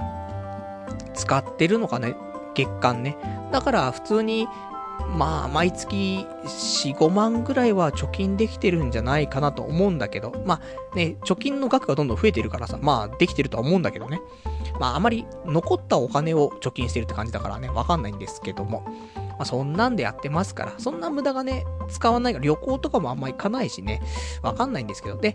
ただちょっと、もう7月中に一回ね、旅行行こうかなと思ってますから、まあその辺の旅行行ったりとかしたらね、まあラジオで話したいと思いますから、まあそのぐらいしかちょっとね、あまりお金を使わないですからね、基本的には休みの日も家から出ないでね、パソコンして、で、ね、ニコニコ動画見てさ、で、あとは、こうやって、アニメとかもね、撮りためたやつを見ないといけないしって、それだけでも時間かかっちゃいますから。で、あと夜はね、ちょっとチャリで走ったりとかね、そんなんしてるともうすぐですからね。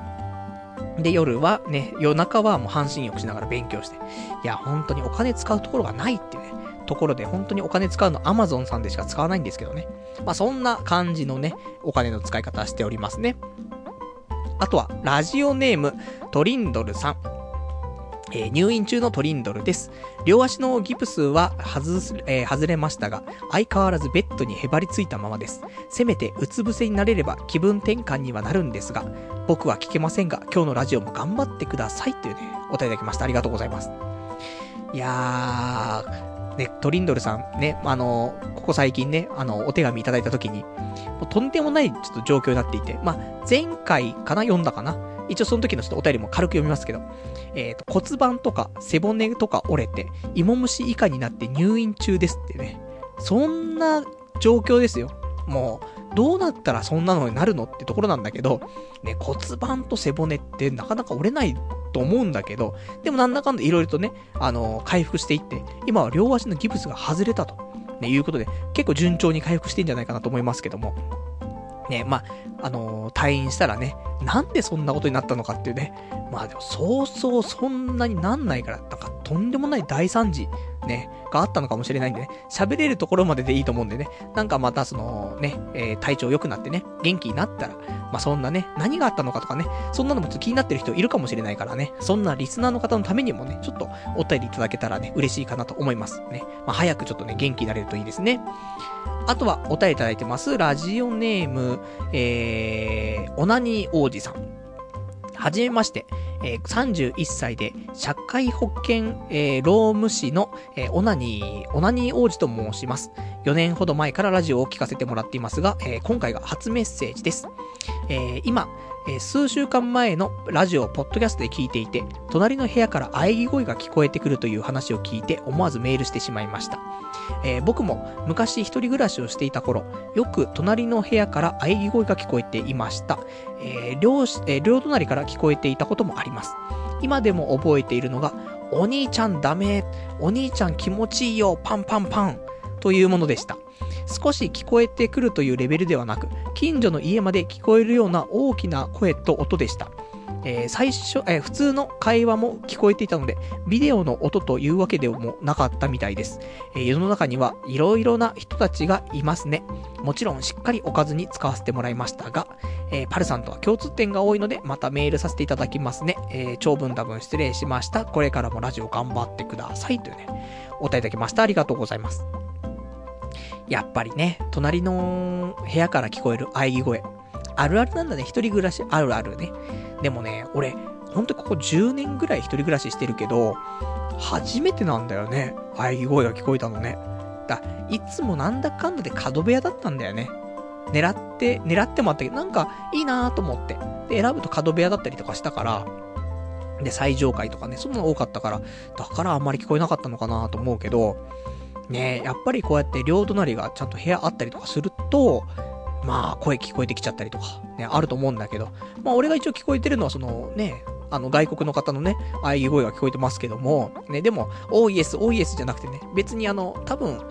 中国の方とかなのかな？でそんな感じの声だったのでね、別に、あの、結構ノーマルなんですけども。ただね、こうやってラジオネーム、オナニー王子さんの、えー、聞いていたのはね、ちょっと今、俺、発音が悪くてあれですけど、オナニーおじさんじゃないよ。オナニー王子さんね。うん。王子さんとおじさん似てるからね。オナニーおじさんはやべえやつだからね。オナニー王子であればね、いいと思いますから。で、オナニー王子さんがね、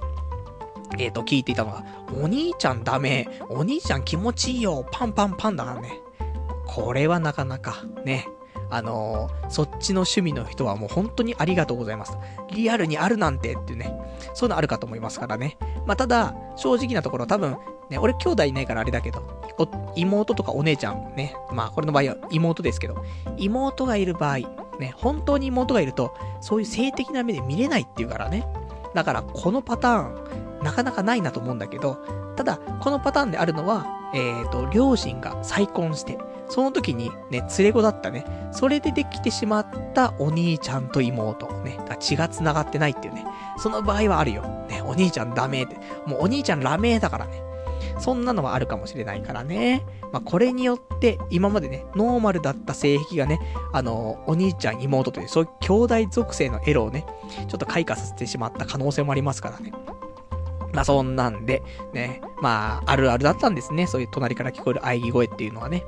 最近もたまに聞こえますよ。あの休みの日とかね、昼間、えー、ちょっと遅くまで寝てるとね、喘ぎ声が聞こえてきてね、目覚まし代わりみたいなね、ありますから。まあ、私もね、これからちょっとね、ちょっともう少しね、レパートリー増やしてほしいなとか思ったりとか、もう少しと激しくね、あのー、あえいでほしいなってあるんだけど、ちょっとリクエストもできないからさ。まあそれもね、ちょっと期待しつつね、あのー、一人暮らしをね、満喫していきたいと思います。じゃあ、あとね、お便りいただいてるからね、読んでいこうかな。結構ね、お便りもあるんだね。いつもこのパターンだよ。お便り読んで時間かかっちゃってね、2時間かかっちゃってね、ありがたいんですけどもね、もう、大体読もうと思うとね、まあ、そうなっちゃうね。1時間じゃ収まんなくなっちゃうんだよね。まあ、ちょっと読んでいきたいと思います。ラジオネームかすかさん。えー、雨っぽい季節は自転車ローラーいいですよ。えー、雨に濡れたら溜まった水取ったり、えー、分解して掃除したり、メンテが大変すぎます。3本ローラーは慣れるまで怖いですが、慣れたら他のローラーに比べてストレスなく乗れるのでおすすめです。アニメ見ながら乗っていますが、時間得した気分になります。えー、あと、六角ボルトは錆びやすいので、雨に濡れたら必ず念入りに掃除を。面倒ならチタン製ボルトがおすすめですよ。比較的安価ですし、軽量化にも、えー、軽量化もできて錆びにくいです。というね、お答えいただきました。ありがとうございます。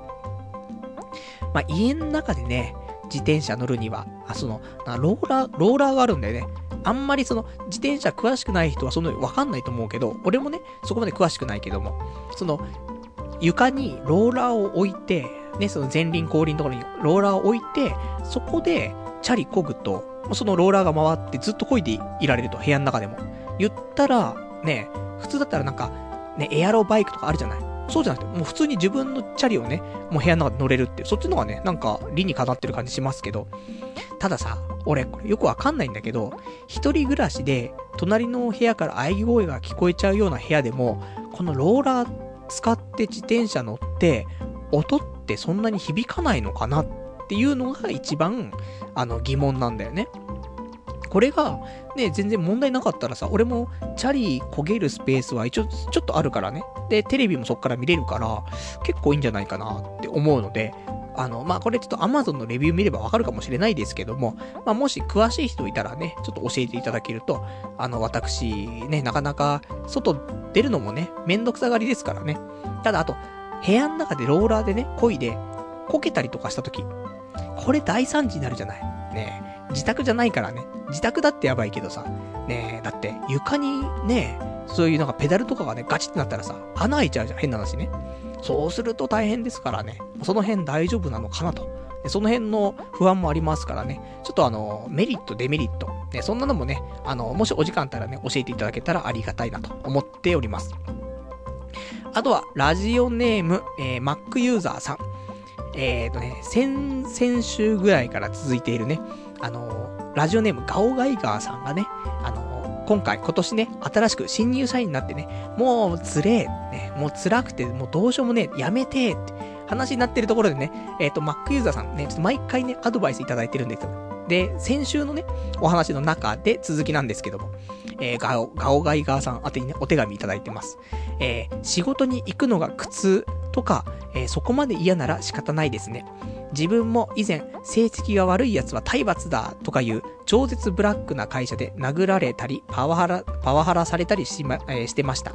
とりあえず1年は勤めようと、1年頑張って辞めましたが、今思うとさっさと辞めておけばよかったなと思うことがあります。えー、自分はずっとパソコン関係、かっこ営業、店頭販売、保守、コールセンター、ネット回線販売、えー、などなどを転々としていましたが、30代になって、うどんの製造工場という全く職種も業種も180度違う会社に就職しました。今ではこちらの方が一番長い経歴、えー、職歴になりましたし、転職だったのかなと思います。ガオガイガーさんも、僕はこの仕事が、この仕事しかできないんだと決めつけずに、えー、視野を広く持って、えー、就職活動をすれば意外ないい仕事が、えー、見つかるかもしれませんよ。転職活動頑張ってくださいというね、お答えいただきました。ありがとうございます。いや、ほんとね、仕事行くのが苦痛っていうね、まあ、なかなかね、そうなってくるとね、もう仕事辛くなっちゃうよね、と思うけど。前も俺もね、辛かった時はね、本当もう朝起きても憂鬱だし、で、仕事場行く、その道でね、もうどんどん職場が近づけば近づくほどお腹が痛くなってくるっていうね、そういうのもありますからね。まあそうなってくると本当に体調も良くなくてね、精神もね、どんどん追い追い詰められちゃうからね。まああまりね、自分を追い込まないでね、あの、ちょっと気軽な気持ちでね、死んじまったら終わりだからね。まあそんなんでね、まあちょっと視野を広げつつね、転職活動したらね、まあいいんじゃないかって話ですけども、だって、この、ラジオネーム Mac ユーザーさんは、ずっとパソコン関係の仕事をしてたのに、ね、30代になって、うどんの製造、製造工場ってね、全くパソコンとは関係ないじゃないかというね、ところ行ったけど、これが、一番、やっぱり長い職歴なったし、転職だったのかもしれないっていうね、話ですから、人間ね、やっぱし、何が向いてるとか、何が合ってるかってわかんないよね。巡り合わせもあるからね。だからもしかしたらね、あの、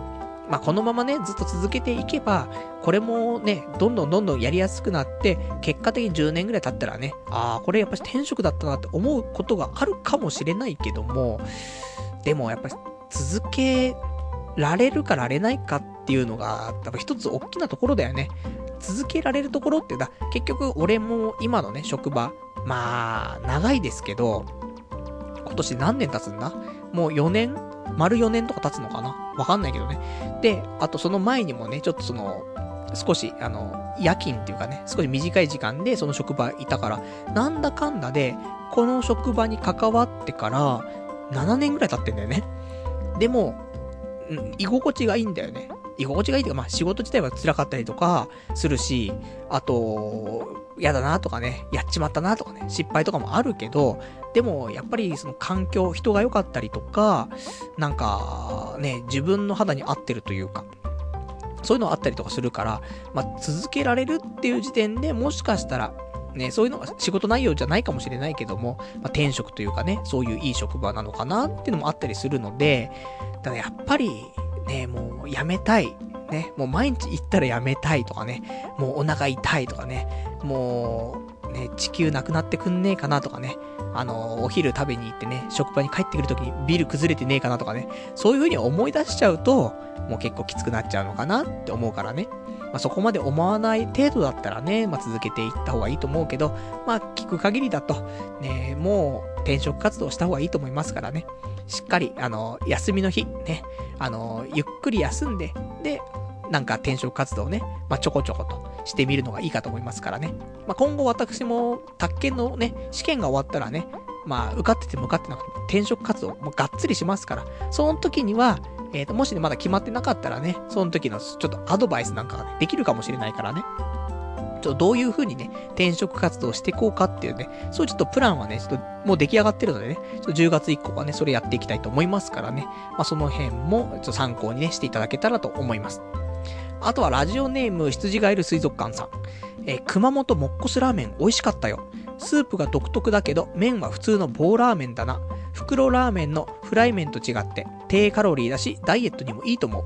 えー、日刊スパの特集によれば、低所得者に、えー、共通する習慣っていうのは、いつも、えー、いつも微妙に遅刻すると、仕事中に SNS と、仕事中に頻繁にトイレ行くらしいぞ。パルさん、三つとも当てはまってる予感っていうね、お答えいただきました。ありがとうございます。まずね、あの、熊本もっこすラーメン。ね、あの、私、おすすめしましたけど、早いよ、食べるのね。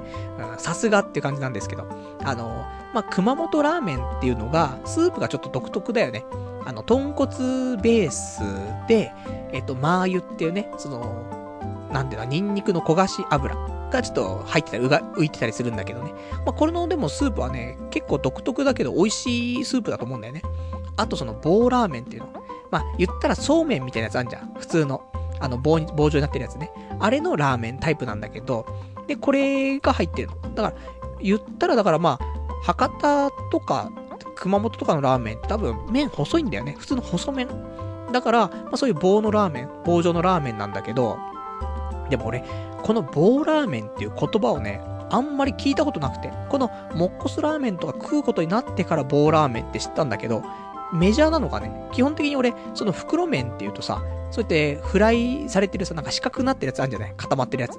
ああいうイメージしかなかったから、正直そういう、なんかそうめんっぽいまっすぐのラーメンって知らなかったんだよね、あんまり。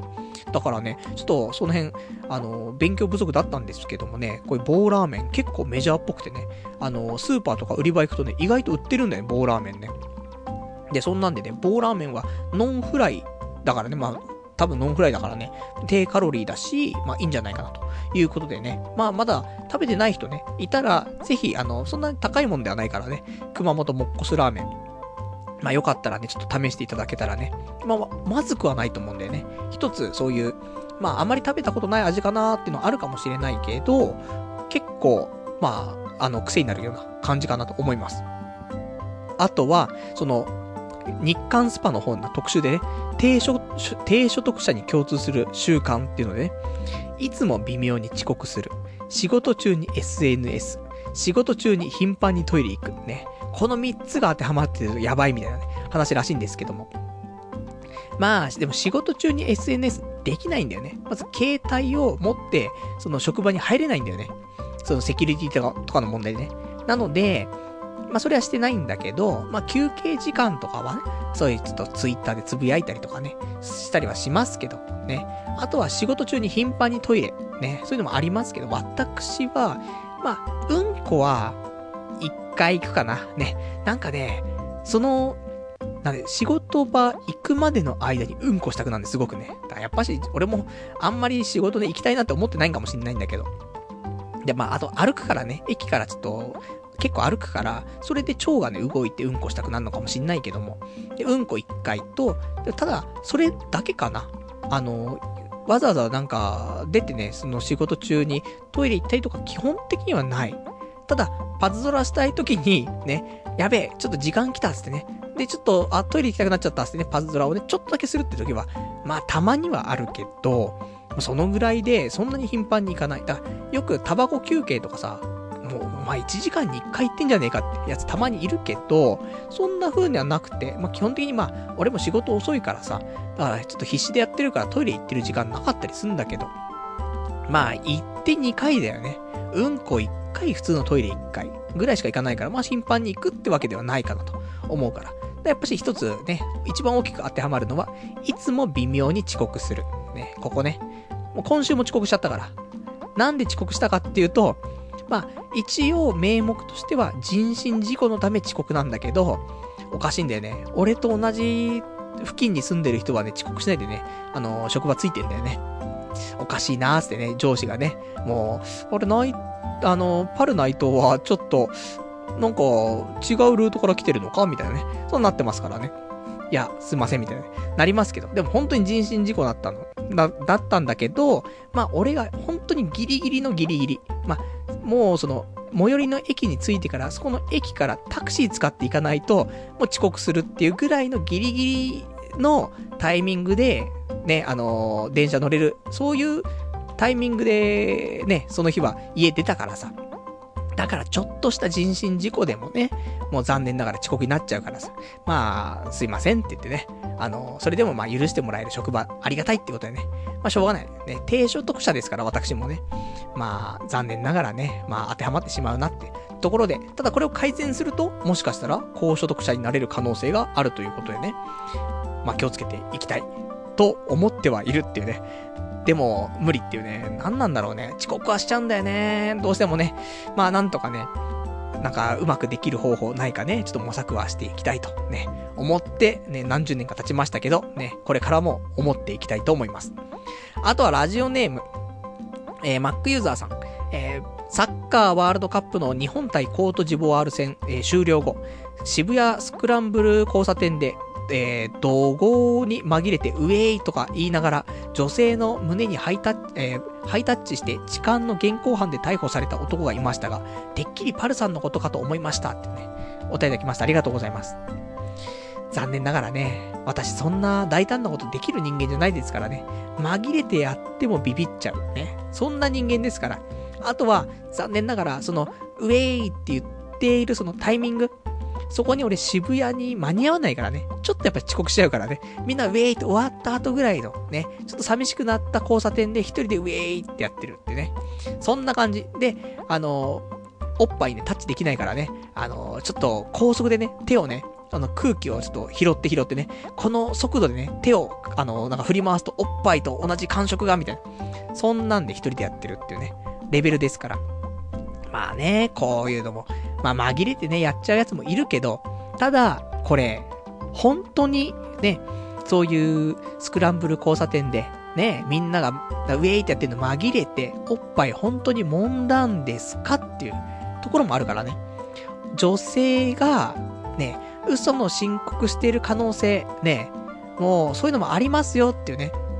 まあ、その辺はわかんないでね。あの、まあ、周りの人がね、見たとかって話であればあれあれだけど、もしかしてね、あれ？ってちょっと、ね、またこのパターン、女性が、あの、揉まれてもいないのに、揉まれたと言って、お金をせびるパターンみたいなね。そんなことがあるのかもしれませんねっていう。そういうちょっとね、あの、深読みもね、ちょっとした方がいいのかななんてね、思ったりとかしたね、ちょっとひねくれてるんでね、あれなんですけどね。まあ、真相はちょっとわからないんでね、ちょっと警察の方ね、ちょっとちゃんとね、調べていただけたらなと思います。あとはラジオネーム、リンゴさん。えー、こんにちは、パルさん。明日からパズドラで、えー、セイントセイヤコラボが始まりますね。僕もパルさんと同じ時期に初めて無課金なのですが、セイントセイヤのガチャに課金しようか悩んでいます。アドバイスお願いします。また、パルさんは課金して回しますかというね、お便りいただきました。ありがとうございます。あのね、もう、今日月曜日入っちゃってるからね、もうセイントセイヤコラボ始まってると思うんだけど、ね、今回パズドラすごいでしょ？パズドラやってない人ね、わからないかもしれないけど、もうこの間、ドラゴンボールコラボが始まって、まあこれ終わったんですけども、で、今日から、セイントセイヤコラボが始まるんだよね。もうその30代前後のおじさん、ね、完全にターゲットにされてるからね、一番お金持っててお金使えるそうね。もう一人、あのなんか、そのなんていうの、社会人になって10年ぐらい経ってさ、で、まあ結婚してないやつも多いからさ、一人暮らしでお金使えるやつ。そりゃ課金しちゃうよねって話だけど。まあ私、セイントセイヤよりもドラゴンボールのが好きだったので、ドラゴンボールで結局課金しなかったんだよね。友人からもらった iTune カード1000円分あったから、まあ、これだけを使ったので、まあ、自分の懐を痛めてるわけではないので、まあ、課金はしてないと。ね。素人課金っていうやつですからね。だから、そう考えるとドラゴンボールで課金しなかったから、セイントセイヤも課金しないかなと思うんだよね。で、あのー、石は、魔法石はね、今13個ぐらいあるから、まあ、2回ガチャ回して、終わりかなね。なのでね、なんとも言えないですけどね。ちょっとそこでクソみたいなのしか引けなかったら課金の可能性もあるけど、ないな、でもな、ドラゴンボールで課金しなかったから、俺は課金しないと思う。でも、ただ今回、あの、一機、いるじゃない？あのー、なんで、あれ、何や、クジャク？クジャク？わかんないけど、あの、一機いるじゃない？旬のお兄さん。あれが超絶強いらしいからね。一機が出なかったら、課金しちゃってもいいかもしれないですけど、もう500日以上やって無課金だったらさ、これ貫いてもいいかなと思うけど、もし、リンゴさんが、ね、あの、童貞だった場合、童貞だったらもうここで課金した方がいいかもしれないね。変なこだわりは捨てるっていうね、そういう儀式、ね、することによって、ちょっと、童貞卒業へのね、一歩が踏み出されるかなと思いますからね。この超絶理論、よくわかんないかもしれないけど、そういう理論あると思うからね。もし童貞だったらね、まあ童貞じゃないと思うんですけど、皆さんね。童貞だったら、ここ、ね、このタイミングで課金してみるのもね、ちょっと人生少し変わるかもしれないからね、あの、いいかと思います。じゃあ、そんなんでね、私今日ちょっと、いろいろ喋っちゃいましたけど、あ、あとちょっと、じゃあお便りいくつかいただいて、読んでね、あとちょっと今日は軽く話したかったことをさっと話してね、終わりにします。もうね、また2時間経っちゃうから。えー、ラジオネーム、うんこブリブリ太郎さん。今日の探偵ナイトスクープに出ている人、パルさんにそっくりで驚いたっていうね、お答えいただきました。ありがとうございます。あのー、まあ、これ掲示板にね、URL 貼っていただいてるからね、後でちょっと見てみたいと思うんですけどもね、リスナーの皆さんも、あのー、もしよかったら URL 貼ってあるからね。でもまあ、俺に似てる人はいるだろう。ゲーセン行くとよくいるんだから俺みたいなやつね。だけど、うんこブリブリ太郎さん、あのー、前にオフ会来てもらって、私直接会ってるから、その人が俺に似てるって言ってるわけだから、結構似てる可能性高いからね。ちょっと楽しみですね、見るのね。あの、ちょっと、来、見てね、これ、本当に似てたなってなったら、ちょっと来週話したいと思います。ありがとうございます。じゃあ、あとね、えっ、ー、と、お便りいただいているのが、どれかな？うーん、そうだね。あとじゃあ、こちらの方で、ラジオネーム、えっ、ー、と、641番さん、えー、ヘル怪盗さんこんばんは。すいません、パルナイトです。えー、パズドラなんですが、えー、ゲルさんのパズドラトーク、すごく好きです。すいません、パルです。えー、確かに、パズドラをやっていない人にとってはつまらない話かもしれないと、え、いうのは同意なので、このラジオで話をするのは、するのに抵抗があるのであれば、ニコ生などでパズドラの、え、回をやっていただけると嬉しい人も結構いるんじゃないかと思いますよ、というね、お答えいただきました。ありがとうございます。そうだね。やっぱりその、やってない人はね、までも、2800万ダウンロードとかしてるから、まあやったことある人の方が多いんじゃないかなっていうところはあると思ってはいるんだけどね。でも、ね、あんまりそのパズドラの話が出てくるわけでもないからさ、リスナーさんからのね、お手紙で。ということはね、もうちょっと話してもよくわかんないかもしれないから、まあね、あまりね、あの、話してもしょうがないなってのがあるんだけどね。だからちょっと、そういう、ちょっとご提案いただいたようなね、あの、ニコ生でやってみるとかね。そういうのもいいんですけど、今、俺もさ、あの、iPhone4 だからね、あの、パソコンにその画面が取り込めないんだよね。あ、これ iPhone4S からは多分画面取り込めるんだよね。うまくやると。なのでね、ちょっと機種変更したらね、そういうのもね、したりとか。まあ、あとはもう直接ね、もうカメラで画面をね、そのまま映してとかね、やってもいいかなと思うんでね、ちょっとパズドラの話だったりとか、あと、カンコレに関してはブラウザーゲームだから、まあ、そのブラウザーをね、読み込ませることができるから、まあ、カンコレの放送はニコ生でね、できるかもしれないね。まあ、いろんな生主がやってるかと思うんだけども、まあ、ちょっとカンコレね、あのー、情報ね、交換とかできたらね、あのー、楽しくなっていくかと思いますからね。まあ、そのうちちょっとニコ生で、そういうゲームとかのね、話とかも、ちょっとそのラジオではできない、ね、ちょっとそういう知らない人が聞いてもよくわかんねえよって話になりそうな部分に関してはね、そういうのちょっと別枠でね、やっていったら面白いかなと思いますからね。まあ、その辺ちょっと、えー、近々やっていきたいと思いますから、ちょっと、あのーお楽しみに待っていただけたらと思います。あと、ラジオネーム、えー、草壁さん。現在無職です。働きたくないです。楽し、えー、楽して、えー、稼げる仕事を教えてください。よろしくお願いします。この腰抜け野郎ってね、お答えできました。ありがとうございます。そうだな。やっぱり、働きたくないよね。わかる。ね。それはわかるんですけど、まあ一番いいのは何かね、あの、楽して働き、あの、お金稼げるっていうのは。やっぱりその、2, 2チャンネルのまとめサイトとか、あとは、えっ、ー、と、YouTuber になる。ね。もう1日3分ぐらいの動画を作って、ね、あのー、公開していく。それか、LINE のスタンプを作る。大体今ネットで、じゃあ、ね、このラジオ聞いた後すぐやろうってなったら、この3つぐらいしかないと思うんだよね。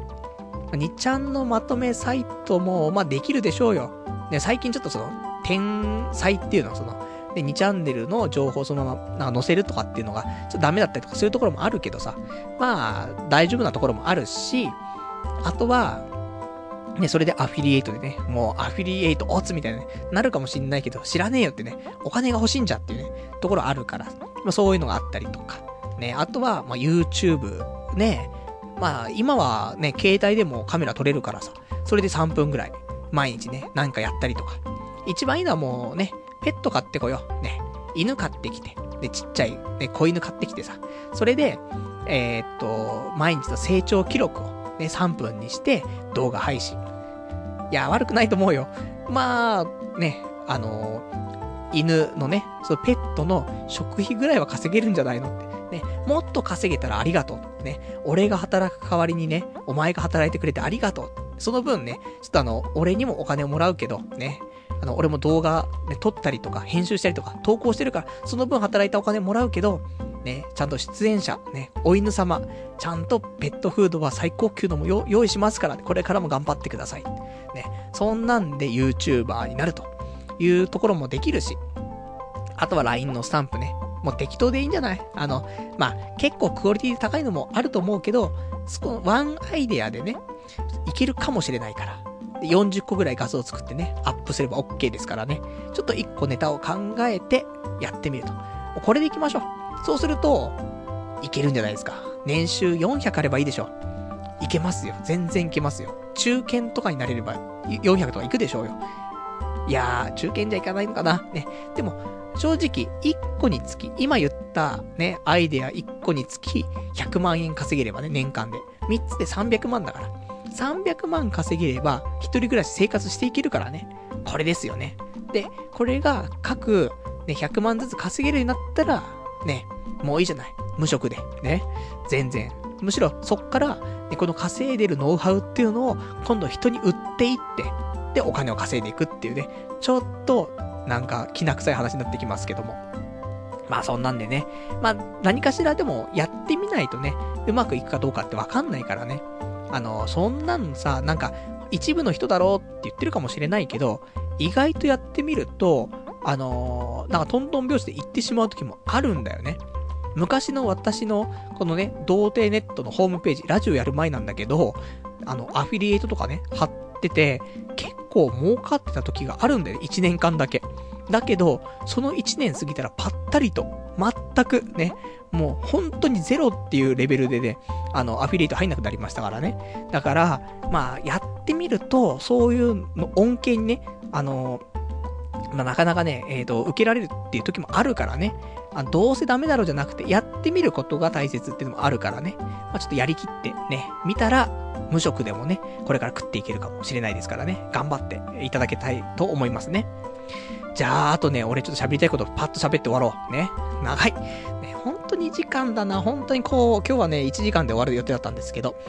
えっ、ー、とね、今週一人でカラオケ行ってきて、もうなんか2週間に1回ぐらいカラオケ一人で行ってる気がするんですけど、で、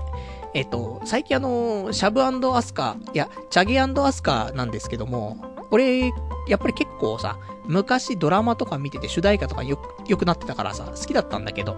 で、そこで、あの、101回目のプロポーズの主題歌の Say Yes って、まあ、あったんですけど、これがさ、ただね、この話をしても、俺の年代の人とか、それよりも上の人たちは、あ、101回目のプロポーズ、ね、僕は死にません。ね、わかるよってなると思うんだけど、多分、もう中学生とか高校生はわかんないんだよね。だって俺が小学生の頃のドラマだと思うんだよね。だからでもさ、最近の話なんだよね、多分ね。あの、気持ち的には最近なんだけど、超古いんでね、20年ぐらい、25年前ぐらいなんです、確か。ね。そうするとさ、25歳のやつでも生まれてないっていうね、そういうギャグなんだけど、まあ、このね、チャゲアスカの Say Yes。これ結構好きでさ、で、この間カラオケ行った時に、やーやーやーと Say Yes 歌ったんだけど、やーやーやーはね、まあ、そこそこだったんだけど、Say Yes がね、なんかドンピシャな感じでね、うまく歌えたんだよね。そのうち俺がちょっと、スナックとか行くようになったらね、Say Yes 歌ったらね、ね、もキャーパルさん大抵になる可能性があるなということでね、今週ちょっとカラオケのね、レパートリーとして、Say Yes がちょっと上位にランキング入ったかなと、ね、いうところ。でもさ、こうやってさ、そのカラオケでね、チャゲアス歌うとか、ね、20年ぐらい前の Say Yes 歌うとかってなるとさ、ちょっと古いよなーって思うけど、なんか親がね、例えば、まあ、うちの母親とかがさ、なんか歌歌うとかさ、言うなると、あの、松田聖子とかね、中森明菜とか歌うとかなるじゃない。そうするとさ、なんか、フリーなとか思うけどさ、それもさ、結局、なんだろうね。やっぱり、古い、20年ぐらい前なんです。その、俺がちっちゃい頃に、親が松田聖子とか中森明菜歌ってたっていうのは、やっぱり、なんか今と同じ感じその、自分からしたら最近なんだけど、まあ、気がつけば20年ぐらい経っている。ね。20年前ぐらいのものだから、子供としてはわかんないけどっていうね。でも親としては最近みたいなさ。そんな時間軸っていうのかな。あるかなと思うから。全然だって俺友達とね、カラオケってセイイエス歌っても全然問題ないじゃん。多分ね。みんな知ってるよ。知らないやついないもんね。だけど、若いさ、そう、この間のオフ会みたいに高校生とか来ちゃった時にね、カラオケ行ったりとかしてね。そんな時に、俺がチャゲアス歌ったらさ、パルさん歌うまいっすね。なんすかそれ？みたいな。絶対なるわけじゃない。ね。まあ、その、パルさんうまいっすねっていうのも、ね、もう100%の社交辞令だからね。まあ、みんなね、あの、最近の若者はね、できた子が多いですからね。ちゃんとそこはね、よいしょしていくっていうね、ところなんだけど、だからね、ちょっとそんなの思ったなって。最近何みんな歌うの？まあ、ボーカロイド歌っときゃいいのか。ね。あのー、あれでしょ？影ロープロジェクトをね、歌っとけばね、大体大丈夫と。ね、すいません。影プロ舐めてるわけじゃないですよ。ね、馬鹿にしてるわけじゃなくてね。まあ、私も影プロ好きですからね。まあ、そんなね、カラオケのお話。あとは、えーと、今日他に喋りたかったことは、でもいっか。ね。もう大した話じゃないからね。うん、今日この辺でということにしましょう。で、えーと、もうね、本当に2時間が経っちゃったんですけども、来週なんですけども、来週は6月の、え、29日。もう今年が半年終わってしまうという、何やったんだよ、半年っていうね。まあ私はまあいろいろとね、今年は形にしてきましたからね、いいんですけども、まあ皆さんね、もしこの半年何もしてなかったなってのあったら、この1週間でね、ちょっとなんか形にしましょう。そうすると、ね、この半年何したのって言った時にね、なんか言えるからね。まあちょっと1週間ね、頑張っていきたいなというところで、えー、そんなんで、今日はね、終わりかな？まあ、そんなね、こんなで、まあ、私はこの後ね、ちょっと宅建の勉強ね、ちょっとマジでしないとやべえってね、ところありますからね。まあ、こうやってラジオ終わったら、ね、宅建のね、本を持って、カンコレのホームページってね、カンコレをやって、ね、で、時間経ったら、まあちょっと半身浴しながらね、宅建勉強しようと思ってますからね。まあ、結局しねえんじゃねえのって話なんで、明日休みだから明日頑張ればいいじゃんつってね、結局やらないみたいな、そんなパターンありますけど。まあそんなんで、ね、えーと、また長くなってしまいました。えっ、ー、と、来週こそはね、早く、ね、1時間以内に終わらせたいと思いますからね。スペシャルウィークの時に2時間やれよっていうね。通常の時は1時間にしましょうよっていうね。そんな話なんですけどね。そのうちもう、通常2時間、スペシャルウィーク3時間になりそうで、ね、怖くてしょうがないんですけども。まあそんなんでね、えーと、すいません。明日も仕事の人ね、あの、学校の人、あ、いると思うんでね、遅くなっちゃって申し訳なかったんですけども、今日この辺でということで、ね、えー、まあ長いお時間ね、ご視聴いただきましてありがとうございました。それでは、また来週お会いいたしましょう。さよなら